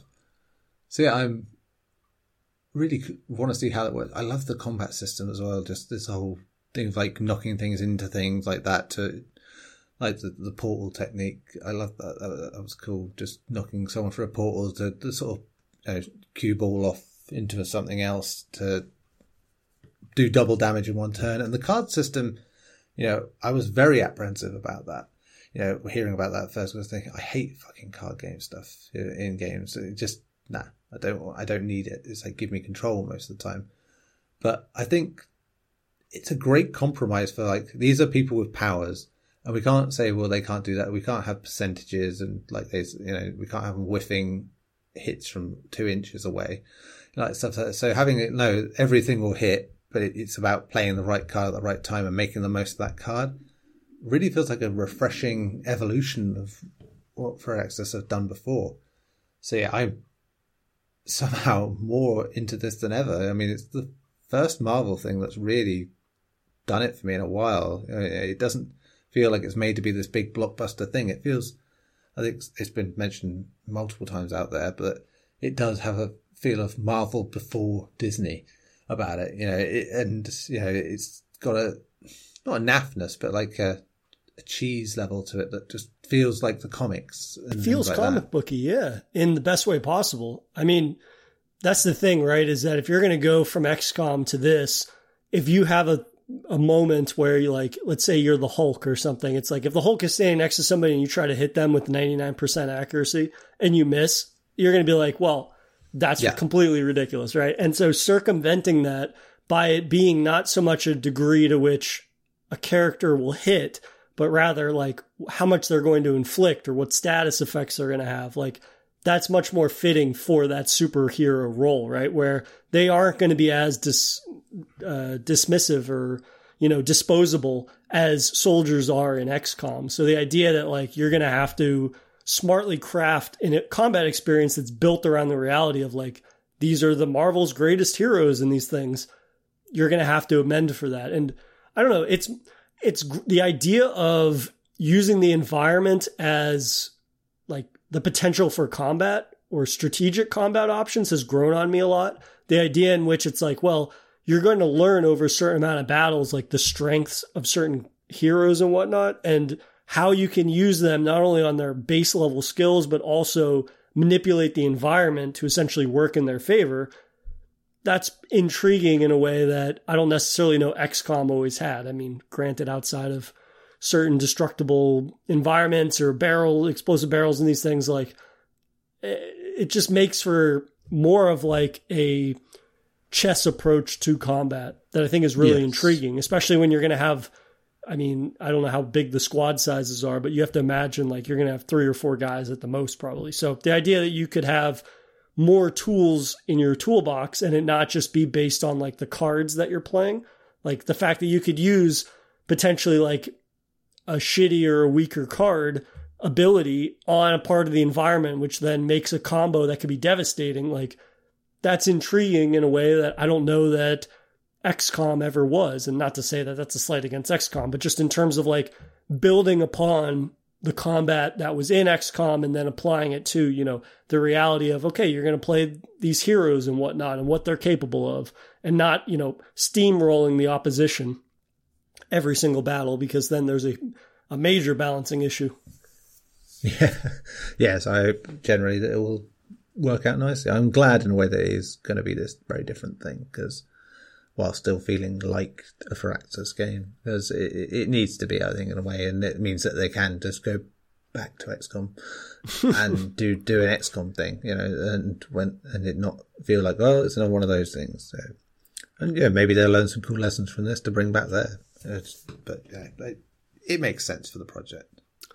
Yeah, and hopefully, you know, their next XCOM thing will be XCOM three and not uh, XCOM Chimera or another, you know, little little experimental yeah, project. I mean, which yeah, I I think that would be nice. Uh, just I don't want to have to wait years and years for XCOM, please.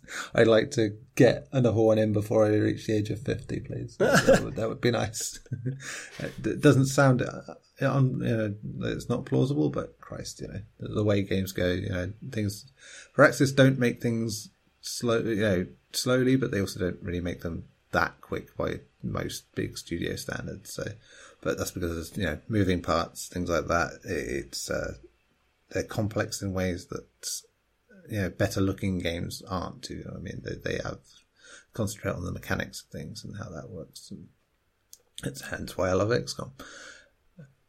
But uh, moving on from you know Marvel side of things, uh, next up is Metal Hellsinger, which is um, admittedly the one game on the entire list that we've compiled that I did not do any research into. So why don't you sell me on the intrigue that you saw in uh, Metal Hellsinger? So, um, while it's not the first game to do this thing, uh, Bullets per Minute, it was a game that did a similar sort of idea.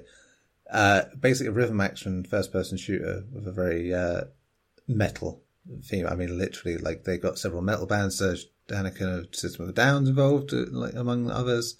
You know, you're basically trying to shoot things and do these things in time to the beats of the, the, the metal soundtrack. And you know, as much as I hate rhythm games in that respect because I have no rhythm and I can't do that sort of thing. It's I like trying uh, that sort of stuff because I love the feeling of it. Uh, I love anything that interconnects music with a game that way is great, you know.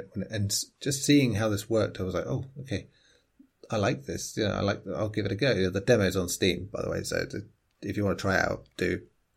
And yeah, it plays just how you'd expect. And yeah, if you close yourself off from everything and really get into it, good pair of headphones on, oof, it, it's an experience. You know, it's just something to bleed your ears out to. It's and just really get into. Ah, I, I love what it was doing.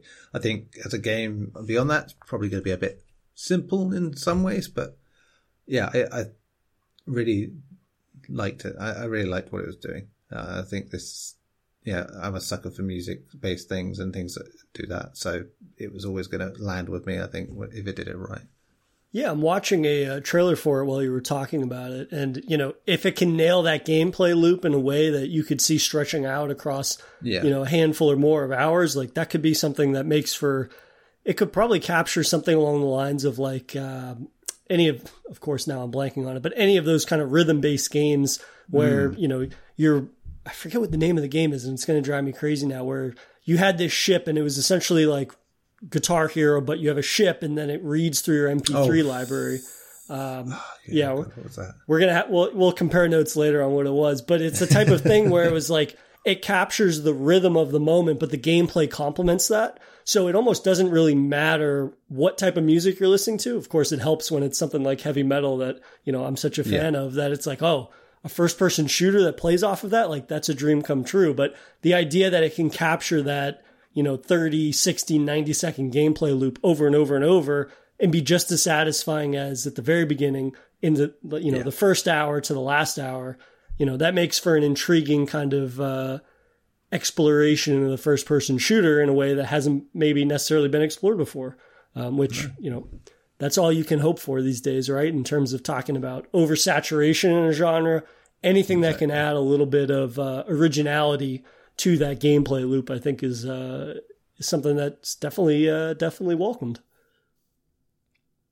And you know, funny enough, just like going off of the aesthetic of our last game into this next game, you know, Witchfire seems mm. like a game that aesthetically looks kind of similar, but it seems much more aligned with something like Darkwatch, which was a vampire western first person shooter from, you know, the early, early 2000s, which we talked about a little bit before we were recording. But I just love alternate history first person shooters that can incorporate horror. Well, actually, yeah. you know, to be fair, whether or not they can incorporate horror, I love alternate history. And so the idea that you can do that with a first person shooter, I mean, you're kind of just like sprinkling some of my favorite things on top of a, uh, a big gun centric cake. So Witchfire, I mean, not a great deal of uh, gameplay shown off, but from what was shown, good amount of gunplay, good amount of monster design. Looks like there's going to be some supernatural powers in there. Um, it looks pretty promising, I thought, from what we'd seen. I mean, what did you think of this one? Yeah, I think this is like the second seeing showing we've seen of it. You know, it's come a long way since then. You know, it's interesting that it was done by the astronauts who did uh, the, the Vanishing of Ethan Carter. You know, which is a very differently based game, but it is you know I can see it, you know, in a way that just that there's a darkness to that that works. But yeah, the, I like the look of the shooting, and there's a lot, you know, and it, it's got a feel of those uh, that lost era, if you will, of shooters where we were losing out on the likes of Bulletstorm and stuff like that just before the console wave changed over. Yeah, so I, am all for this sort of mix of medieval sort of shooty bangs. Yeah, yeah, uh, give me all the stuff like this. It, it's great. It's fine. Uh, it it doesn't get old in the way that it should because it's just there's such uh, such variety in what we're getting in terms of shooters at, the minute because smaller studios are trying different ways of uh, recapturing that magic and generally working out quite well. Yeah, it's one we got to keep an eye on because it definitely kind of captures that uh, that boomer shooter vibe in a way, but presenting mm. a world that, you know, and a world and also the pairing of supernatural and more classical FPS uh, mechanics together, which, mm. you know, more often than not can yield some unique results at the end of the day. So hopefully we'll uh, yeah. chat about that one soon. But, you know, going from things that maybe have some inklings of the familiar with the genre to something that is completely absurdist and yet has had a fair amount of terrifying moments applied to it would be uh, Choo Choo Charles, which is yeah. a game that you introduced me to. Um, and this is a game where you are quite literally running away from what looks like uh, a train that has a horrific monster face and spider legs, and it chases yeah. you, who are a conductor riding in a train car that just so happens to have, uh, you know, variety of weapons attached to the back of it and you're being consistently pursued and you have the ability to, you know, fight back. And in fighting back, the player earns essentially like scrap metal, which then can yeah. go towards upgrading, whether it be your train speed, the armor, the weapons that you're using on the back of the train. And it makes for something that it looks, I guess, it sounds like something that you would think is like, well, this is just done for a laugh. But in watching the gameplay of it, like mm.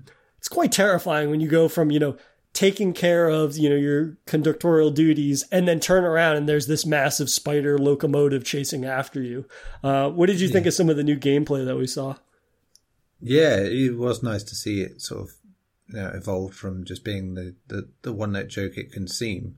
Because you, know, you, see plenty. I mean, the same developer we could their um, short game No Snake Hotel on HorrorBytes, and uh, you, you, look at stuff like that, and that's like you'd hope that it wouldn't be like that if you were making a big game, because that sort of thing would not, you know, it would very much outstay its welcome. But here it's definitely been expanded into this, you know, big open world that's very sparse, very throwback sort of uh, open world that reminds me of stuff like Operation Flashpoint. Um, you know, the, you know, very ugly NPC characters that you know will give you the tasks and stuff. It's I say that ugly in a very endearing manner. it really is because it, it, fits the aesthetic of what they're going for. And yeah, I like the idea of just constantly being on the run, constantly having to upgrade and tool up these things uh, to combat. And then the, the, fact that it doesn't ever really go away, it's just a, you're leading up to the final showdown is what they were saying, is that you would keep fighting it off till you get as far as you can. And I assume there comes a point where you will have to fight it. That's it. So whatever you have to make sure you do as much as you can before that point, which could prove to be good for replay value if that's the case.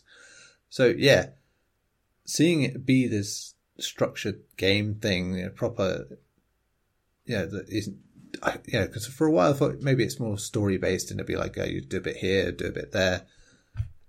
And yeah, that initial image imagery of it obviously caught the eye for a lot of people, and you know, hence why it got a place on a showcase, as it did. So uh, it's nice to see that it is following through on that, and and we're getting more of it. And it'd be cool to see a game like this end up doing well and end up being something big and fun. Yeah, you know, it's nice to see more footage of it and specifically footage that captures more of the mechanics or just the structure of what this experience could look like because for somebody like me it instills more confidence that this is not something that's just being done for a laugh or a lark right it's the idea that it's like there's actually something more to this than just like getting over the fact you're being chased by an arachnophobic version of Thomas the Tank Engine, right? Which, you know, in terms of getting the word out there on social media and things like that, you're like, yeah, that's great. But the fact that there is a bit more deeper of mechanics backing this up, who's to say whether that will actually, you know, flourish into an experience that's enjoyable for more than a few hours. But at the same time, it's nice to see that it's more than just being created for uh, the sake of being a gag, right? That's kind of the fear. Otherwise, you might think, well, other than how it looks. Like, why isn't this just like a brief demo, such of as uh, No Snake Hotel, right? Um, so that instilled a little more confidence in this project for me, at least, and uh, we'll just have to wait and see. But next up is not necessarily a game, but it's a friendly hello from our good friend uh, Kojima San, who basically showed up at the Xbox Bethesda press conference just to say that, hey, I'm partnering with Microsoft. We're going to make my next game together, but we don't have details on what that could be or what that will look like. uh, well, at least, you know, it was the rumored thing of he's making a game that incorporates the cloud technology. If it's the thing he discussed previously, you know, about something that was uh, both a, a, game about the creator and the legacy of giving the legacy of creation to the players and incorporating something about streaming. It seemed uh, as he was putting at the time, he's yeah he puts these ideas out and you don't know exactly how he's going to put them. You know, we found this with Death Stranding, especially where it's like you know lots of talk of ropes and sticks, and you don't really get that until you see the final product and get through it and go, I, I kind of get it. But yeah, it was a very Kojima way of saying, you know, it's like, well, it's about giving and taking basically, and like, and, uh, community. But yeah, it, it's cool that he's making something. I hope that's not the only thing he's making, It just because while it's interesting, you know, he's, he's you know, been rumored to be making another game. So I'm hoping that it's two projects and that they are big enough now that he can sort of do that because, yeah, this one sounds a little further away, given that you know he turned up with nothing other than that. Just like, not even almost, a bit of concept art, but who knows? Yeah. Hope if they put a uh, microphone in front of Norman Reedus again, hopefully he could shed a little more light on what's to come. I know it feels a bit like misdirection going on now because it's yeah. so far as like, oh, there's a Death Stranding 2. Also, there's a horror game coming out. Also, now there's an Xbox game coming out. It's like, okay. it's like, you're one studio. Come on, let's not do this. it's like, it makes you wonder if any of it. I wouldn't be surprised we get nine months down the line and find out that this was all a great ruse by Kojima and he never had anything. It's like, right. it's, just, it's like yeah, it was a misdirection that Microsoft paid for. so, I think it would go down very well, but still, it'd be funny. It was one of those things where it was like, in terms of a showcase, it was cool to see him pop up, you know, just to yeah. get it, get back out there, and you know, he needed to make an appearance and somewhat of a statement after, you know, essentially Norman Reedus, as I uh, chided earlier, uh, revealed yeah. the fact that Death Stranding 2 is in development, but, you know, giving us at least somewhat of a glimpse of what could be on the horizon while being completely in the dark and what it could be. Uh, you know, it's one of those things. It's just nice to sometimes know which pieces are being moved around, even if you don't know what they're being kind of um, melded into, so to speak. Yeah. I think the funniest thing for me was just that it felt like the most traditional Xbox moment of the whole thing. Yeah, the Xbox hyping something up really big, making a big deal of it, and then it being very much not quite the thing they're offering. You know, it's like you know, Phil Spencer there going, giving him the big old grandstand thing of, oh, we're going to be doing this great big thing with this great big developer. I really admire him. Oh, look this. And here he is. And it gives you that, holy shit, it's Hideo Kojima moment with nothing to follow it up with. You know, it's like I I get that you know that that's the cool thing. You know, oh, he's making that. It very much reminds me of the earlier earlier in that show where they're doing the whole the riot thing and saying, "Oh, look, all these riot games are coming to Game Pass." You mean it's like, what these free things? yeah. It's like it's like it's like cool, but yeah, fine. Um, but yeah, it, it feels a bit nah to me. But doing things like that, it, it's big news in business sense, just not necessarily in enjoyment sense. yeah, I half expected like the motorcycle from Death Stranding to show up as like a Forza exclu- day one mm. exclusive or only exclusive today or something, just based on the sort of like arc of the show and whatnot, and tying in whether it be Microsoft pro- uh, IPs or other IPs into you know pre-existing games and things like that. But you know. I'll never uh, turn down an instance to check in with uh, Kojima and whatnot, but yeah, uh, this next game, though, or next announcement, you're going to have to take the lead on because it is another thing that I have zero experience with, and that is the Persona franchise and Persona 3 through 5, I believe, being announced as being coming yeah. to Xbox and whatnot. And again, a franchise I have no experience with and have no expectations for. So why don't you sell me on why this is a notable deal other than, you know, a historically PlayStation IP coming over to the Microsoft side of things. Yeah, I mean that that is a pretty big deal. Again, one of those things that got leaked early. Um, but um, it's significant for two reasons. At the minute, you know, Persona Four hadn't and Three hadn't had a modern console um, release. Uh, Persona Four got a PC release last year, I think it was, um, and we've basically been waiting ever since for that to arrive everywhere else.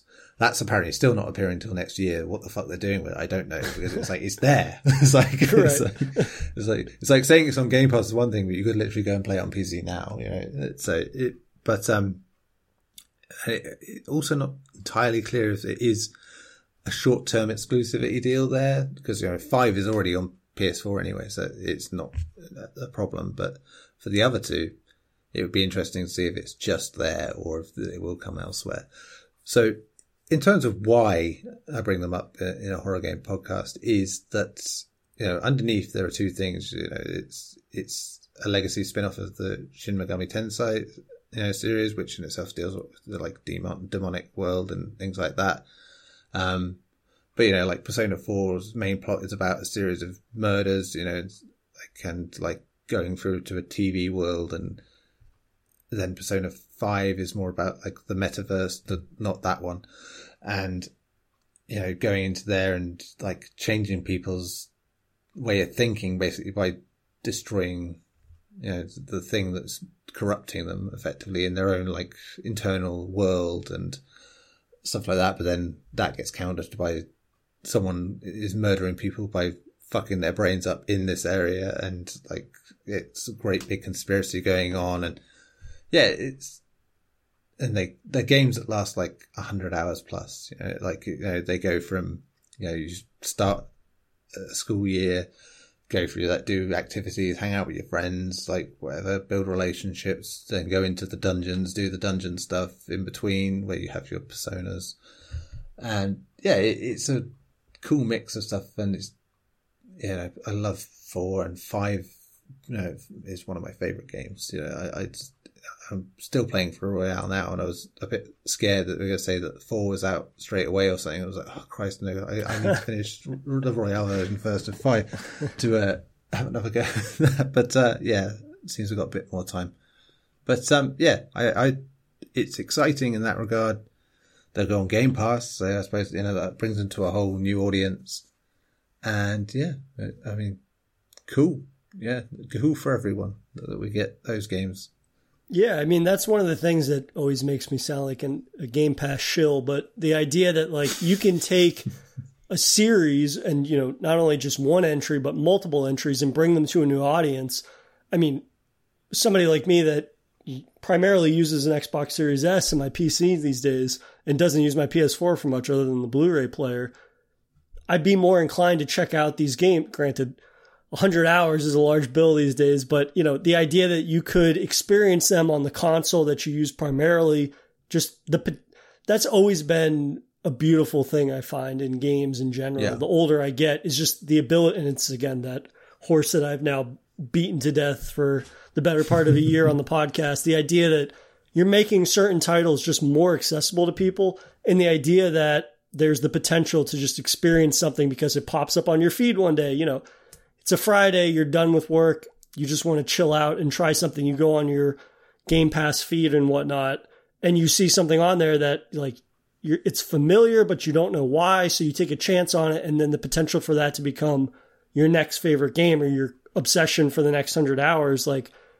to me, that's a beautiful thing. And having the ability to do that, uh, accessibility to certain games and whatnot is always a plus. So yeah, I mean, I don't necessarily know if I'm going to dive into a series that uh, is known for eating up tens of hours or a hundred hours or so, but at the same time, the potential for going down that rabbit hole is something that's appealing to me as a consumer, and hopefully, uh, it will find its audience on Xbox as it did with uh, PlayStation.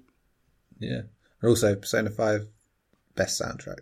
Absolutely fucking cracking soundtrack that they added to twice over with Royal, then with the Strikers spin off, and then with the animation. It's just uh, Japanese singer Lyn just does a lot of vocal stuff, and oh, it's just, yeah, consistently listen to that stuff all the time. And uh, yeah, the, the Royal version of the game that's coming to Xbox is like the version where they've you know, tidied up a few things, and they've added a whole bunch more stuff in there just to um, in case you didn't have enough hours in the day. Um, yeah, but it's just a grand old thing, uh, and uh, I, I, it's the second time round with you know playing it through Royal. I've been sure to take my time with it, you know, and like play it in like bunches. As you know, the first time I played it, I played for review, and they just like did the whole fucking thing in a few weeks, and it was just like it was magical. It was wonderful to do it, but yeah, fuck no, am I doing it like that again? But it's like, it's, uh, so yeah, it, it can be taken in in bites. Just it'll take a lot of fucking bites to say that. I can promise at the very least that I'll check out the soundtrack. Um, but our next game, you know, is one that I believe that nobody knew about until it was announced uh, at the Xbox no. Bethesda conference, which would be the last case of Benedict Fox, which seems to be very much inspired by you know the Cthulhu Arkham sort of aesthetic or time period, yeah. and it's about someone that is you know investigating a mansion, which in typical Cthulhu Arkham fashion ends up being the site of various monsters and hauntings and other worlds. And of course, there's a fair amount of family history tied up in that and the ramifications for his family's past or potentially the, you know, the sins of the father affecting the son and whatnot. But none of that is yeah. necessarily explained. A lot of that is implied. Um, but and it wasn't even explained in the trailer, but I think it's easily inferred that this seems to take on the life of something along the lines of like Metroidvania, right? The fact yeah. that you're going to be exploring this mansion, the Elseworld portals within that,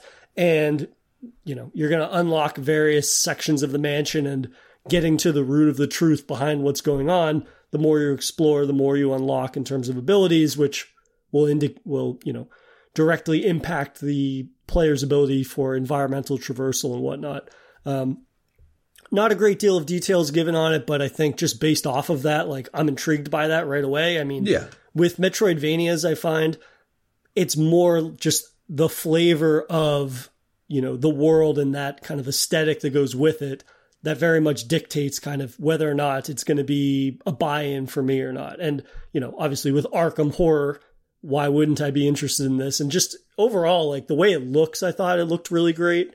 Um, and you know, my uh, bias towards things that are more Cthulhu centric, I think fit that gameplay style really well. Uh, how did you find the last case to Benedict Fox? Yeah, it was a nice surprise in, in that regard.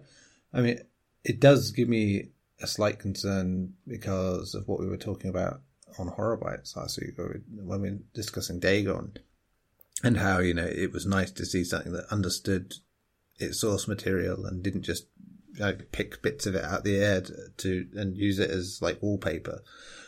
And there's a little bit of this to that that you know just made me think. Well, I don't think Metroidvania when I think Lovecraft and cosmic horror. You know, it doesn't really necessarily fit in my head. But hey, that, that's that's my concern. That's my personal concern.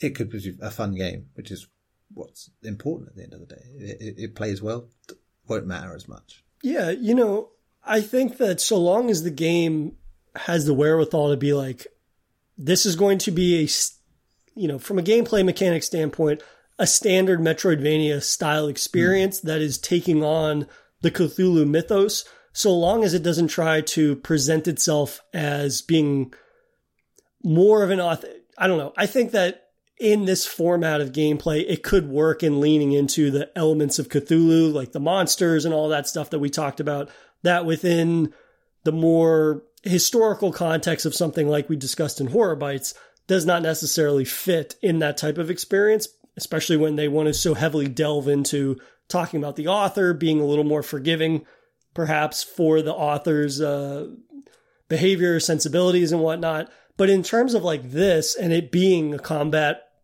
environmental traversal puzzle sort of experience, I think it will benefit from the fact it's leaning more into the monster side of things. And hopefully, yeah. you know, the variation is there to back that up, right? In terms of hmm.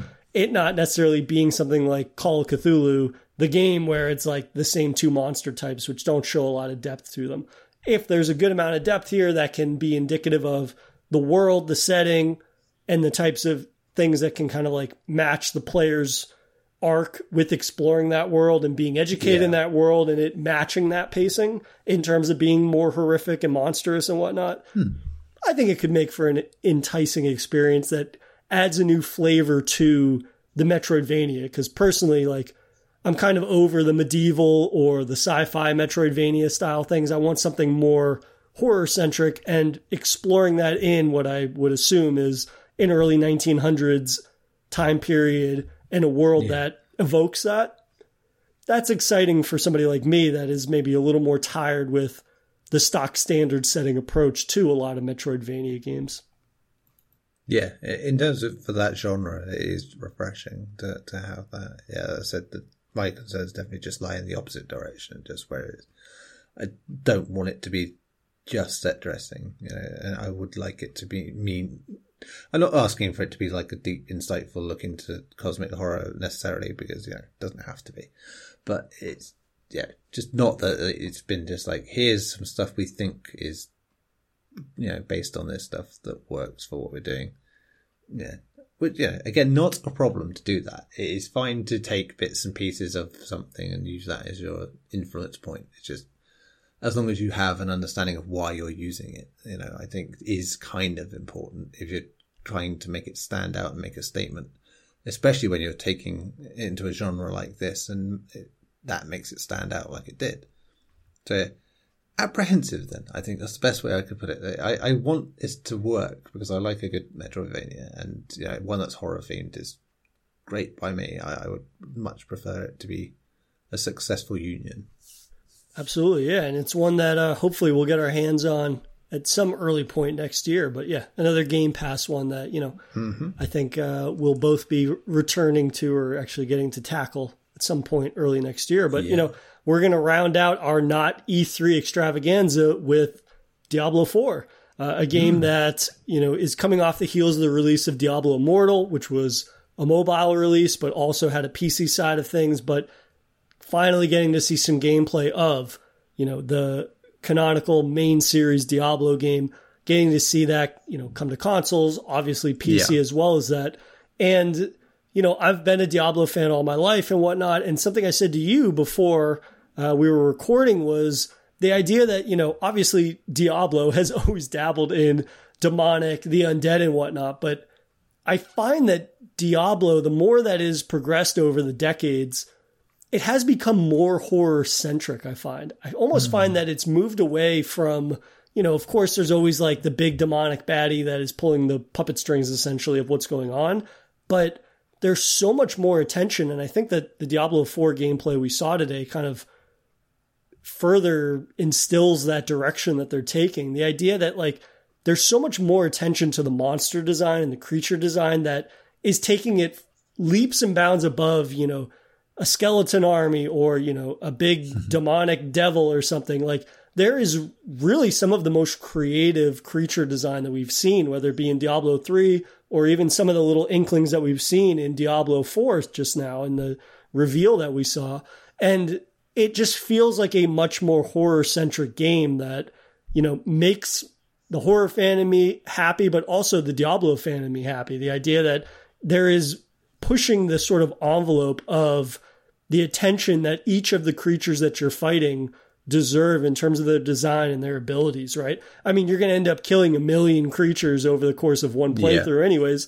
But the fact that while some creature classes or creature types might be regulated to being known as like fodder, there isn't a, a design, attention to their design that I think continues to impress me with each new introduction of a game, whether it be, you know, a full fledged game or just like an expansion pack or DLC and whatnot.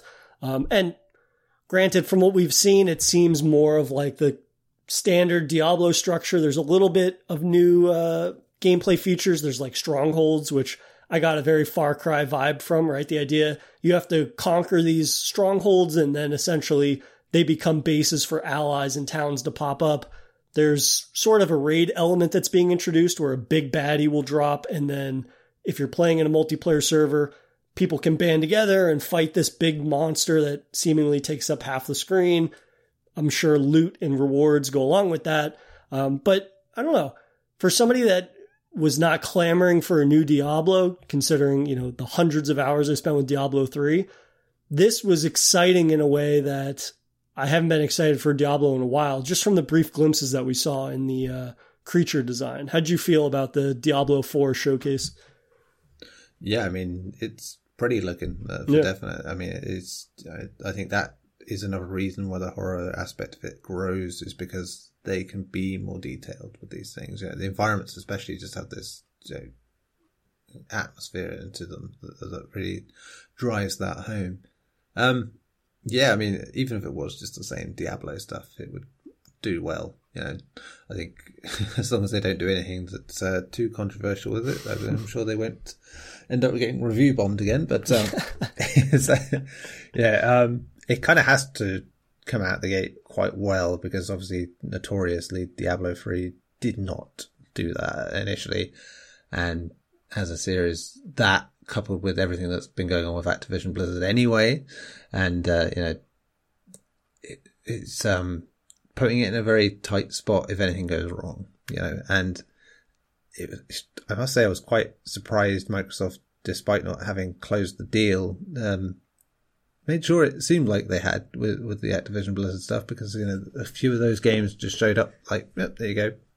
That notably did that, you know, and, uh, Game Pass deal and everything like that. So one way or the other, they're going to have that deal down the line. Um, but yeah, it's, it's an interesting crossroads for it and hopefully Diablo 4, you know, if not in development, uh, um, in terms of release, is going to be this first big post acquisition game that sort of sets a new tone, if you will, and just shows that things come out properly and come out right the first time and smoothly. And there's probably more hope of that with Microsoft handling the charge. But you know, by the time this comes out, I, I'd imagine most of that's in the past by then, before Microsoft can really do anything to interject. Um, yeah, I mean, it's always tricky talking about anything Activision Blizzard anyway because of that, because of everything that's been going on. But at the same time, you know, you can't deny. You know, if you're a fan of games, you're not going to be like, well, I'm not going to not play it. right. Yeah, I, you know, because people worked hard on it, and I want to support it as well. And you have that aspect of it. Yes, you can say, oh well, they got paid beforehand, but still, it's yeah. If it's a good game and they've made it well, you, you kind of want to play it, don't you? That, that's natural, but it's yeah, it, it's a series that just seems to be having hard luck constantly in the wake ever since Diablo 3. But if that game proved anything, it's that you can turn things around. And, you know, I mean, notoriously so. You know, that game went from a shit show to being fucking solid. You know, it really did, you know, to the point, you know, I was very much into it too for a bit. And so, yeah, it, it's looking good. I, I really do hope that it all sort of pans out nicely. Sorry, I'm going to sound like the right downbeat one at the end of this episode. No, I it's think like, I've got two hours, you've got me too cranky now. you know, it's the type of thing where I think you need to acknowledge the fact that it's a contentious time based on, you know, the way mm. that that company has been conducting themselves, what has been allowed to occur, the fact that you can't ignore those things, but at the same time, acknowledging the fact that like there's a lot of hard work that needs to be hard work from, you know, people that, you know, for lack of a better phrase, are punching a time card, right? I mean, people that are on the ground level that are putting in the hours and whatnot. And I think that, you know, that hard work deserves to be championed while, you know, not condoning anything about the way in which the higher ups conduct themselves. Um, and the unfortunate nature of that, but, you know, hopefully with the way in which things are being handled at the legal level now, that that can start to be the turn, right? In terms of conducting that uh, culture at that company and whatnot, while championing the hard work of, you know, that's why I kind of led with the creature design and things like that, right? The idea that Yeah. these contractors that are coming in on a temporary basis that are, you know, putting in, I'm sure, extraordinary hours and whatnot, and the animators that are bringing those monstrosities to life and whatnot. I mean, that's hard work that needs to be championed and needs to be uh, applauded and whatnot, while at Yeah. the same time, you know, only hoping for the best for the overall working conditions of those that are, you know, making these uh, horrific fantasies of the Diablo world become a reality for people like you and I to sit back and, you know, enjoy and whatnot. Yeah, and to sink hundreds of hours into it again, I'd imagine. So hopefully, and it's uh, it's an interesting way for them to you know kind of end their showcase or one of the f- last titles for them to really end on and whatnot. And you know, at the same time, I think you know, in we're going to get our hands on some uh, some games that we mentioned today, whether they be you know smaller or bigger games and whatnot, which I'm looking forward to chatting with you about in the future. And uh, mm. I think next episode we'll share some of our listeners' uh, thoughts on the showcases and whatnot, the not E3 showcases, because you know this yes. was a bit of a time crunch. You know, not too much uh, inside baseball and whatnot, but you know, it being a Sunday with the showcase and whatnot, wanting to get this out on Monday so that people don't uh, miss an episode and whatnot. Uh, we'll be sure to share that. Yeah, just to say, it's not our fault we didn't cover the re, the classic Resident Evil games coming to PS Plus. That's not us. we didn't know. We didn't know. So, it was too early. So. But that's a great lead-in for the fact that we will have some sort of coverage or commentary on our Safe Room Twitter account at Safe Room Pod for the yep. various announcements at the PlayStation conference, which will be occurring after the time of this recording. Uh, but yeah, you know, as always, Neil, it is a uh, pleasure chat and horror with you for Safe Room. Absolutely. Until next week. Thank you for listening to another episode of Safe Room. If you enjoy the show, please rate us on iTunes and follow us on Twitter at SafeRoomPod for show update. You can also tweet us or email us at SafeRoomPod at gmail.com if you'd like to share your thoughts on a game we're going to cover next. Thanks again for listening, and we'll see you guys next Monday.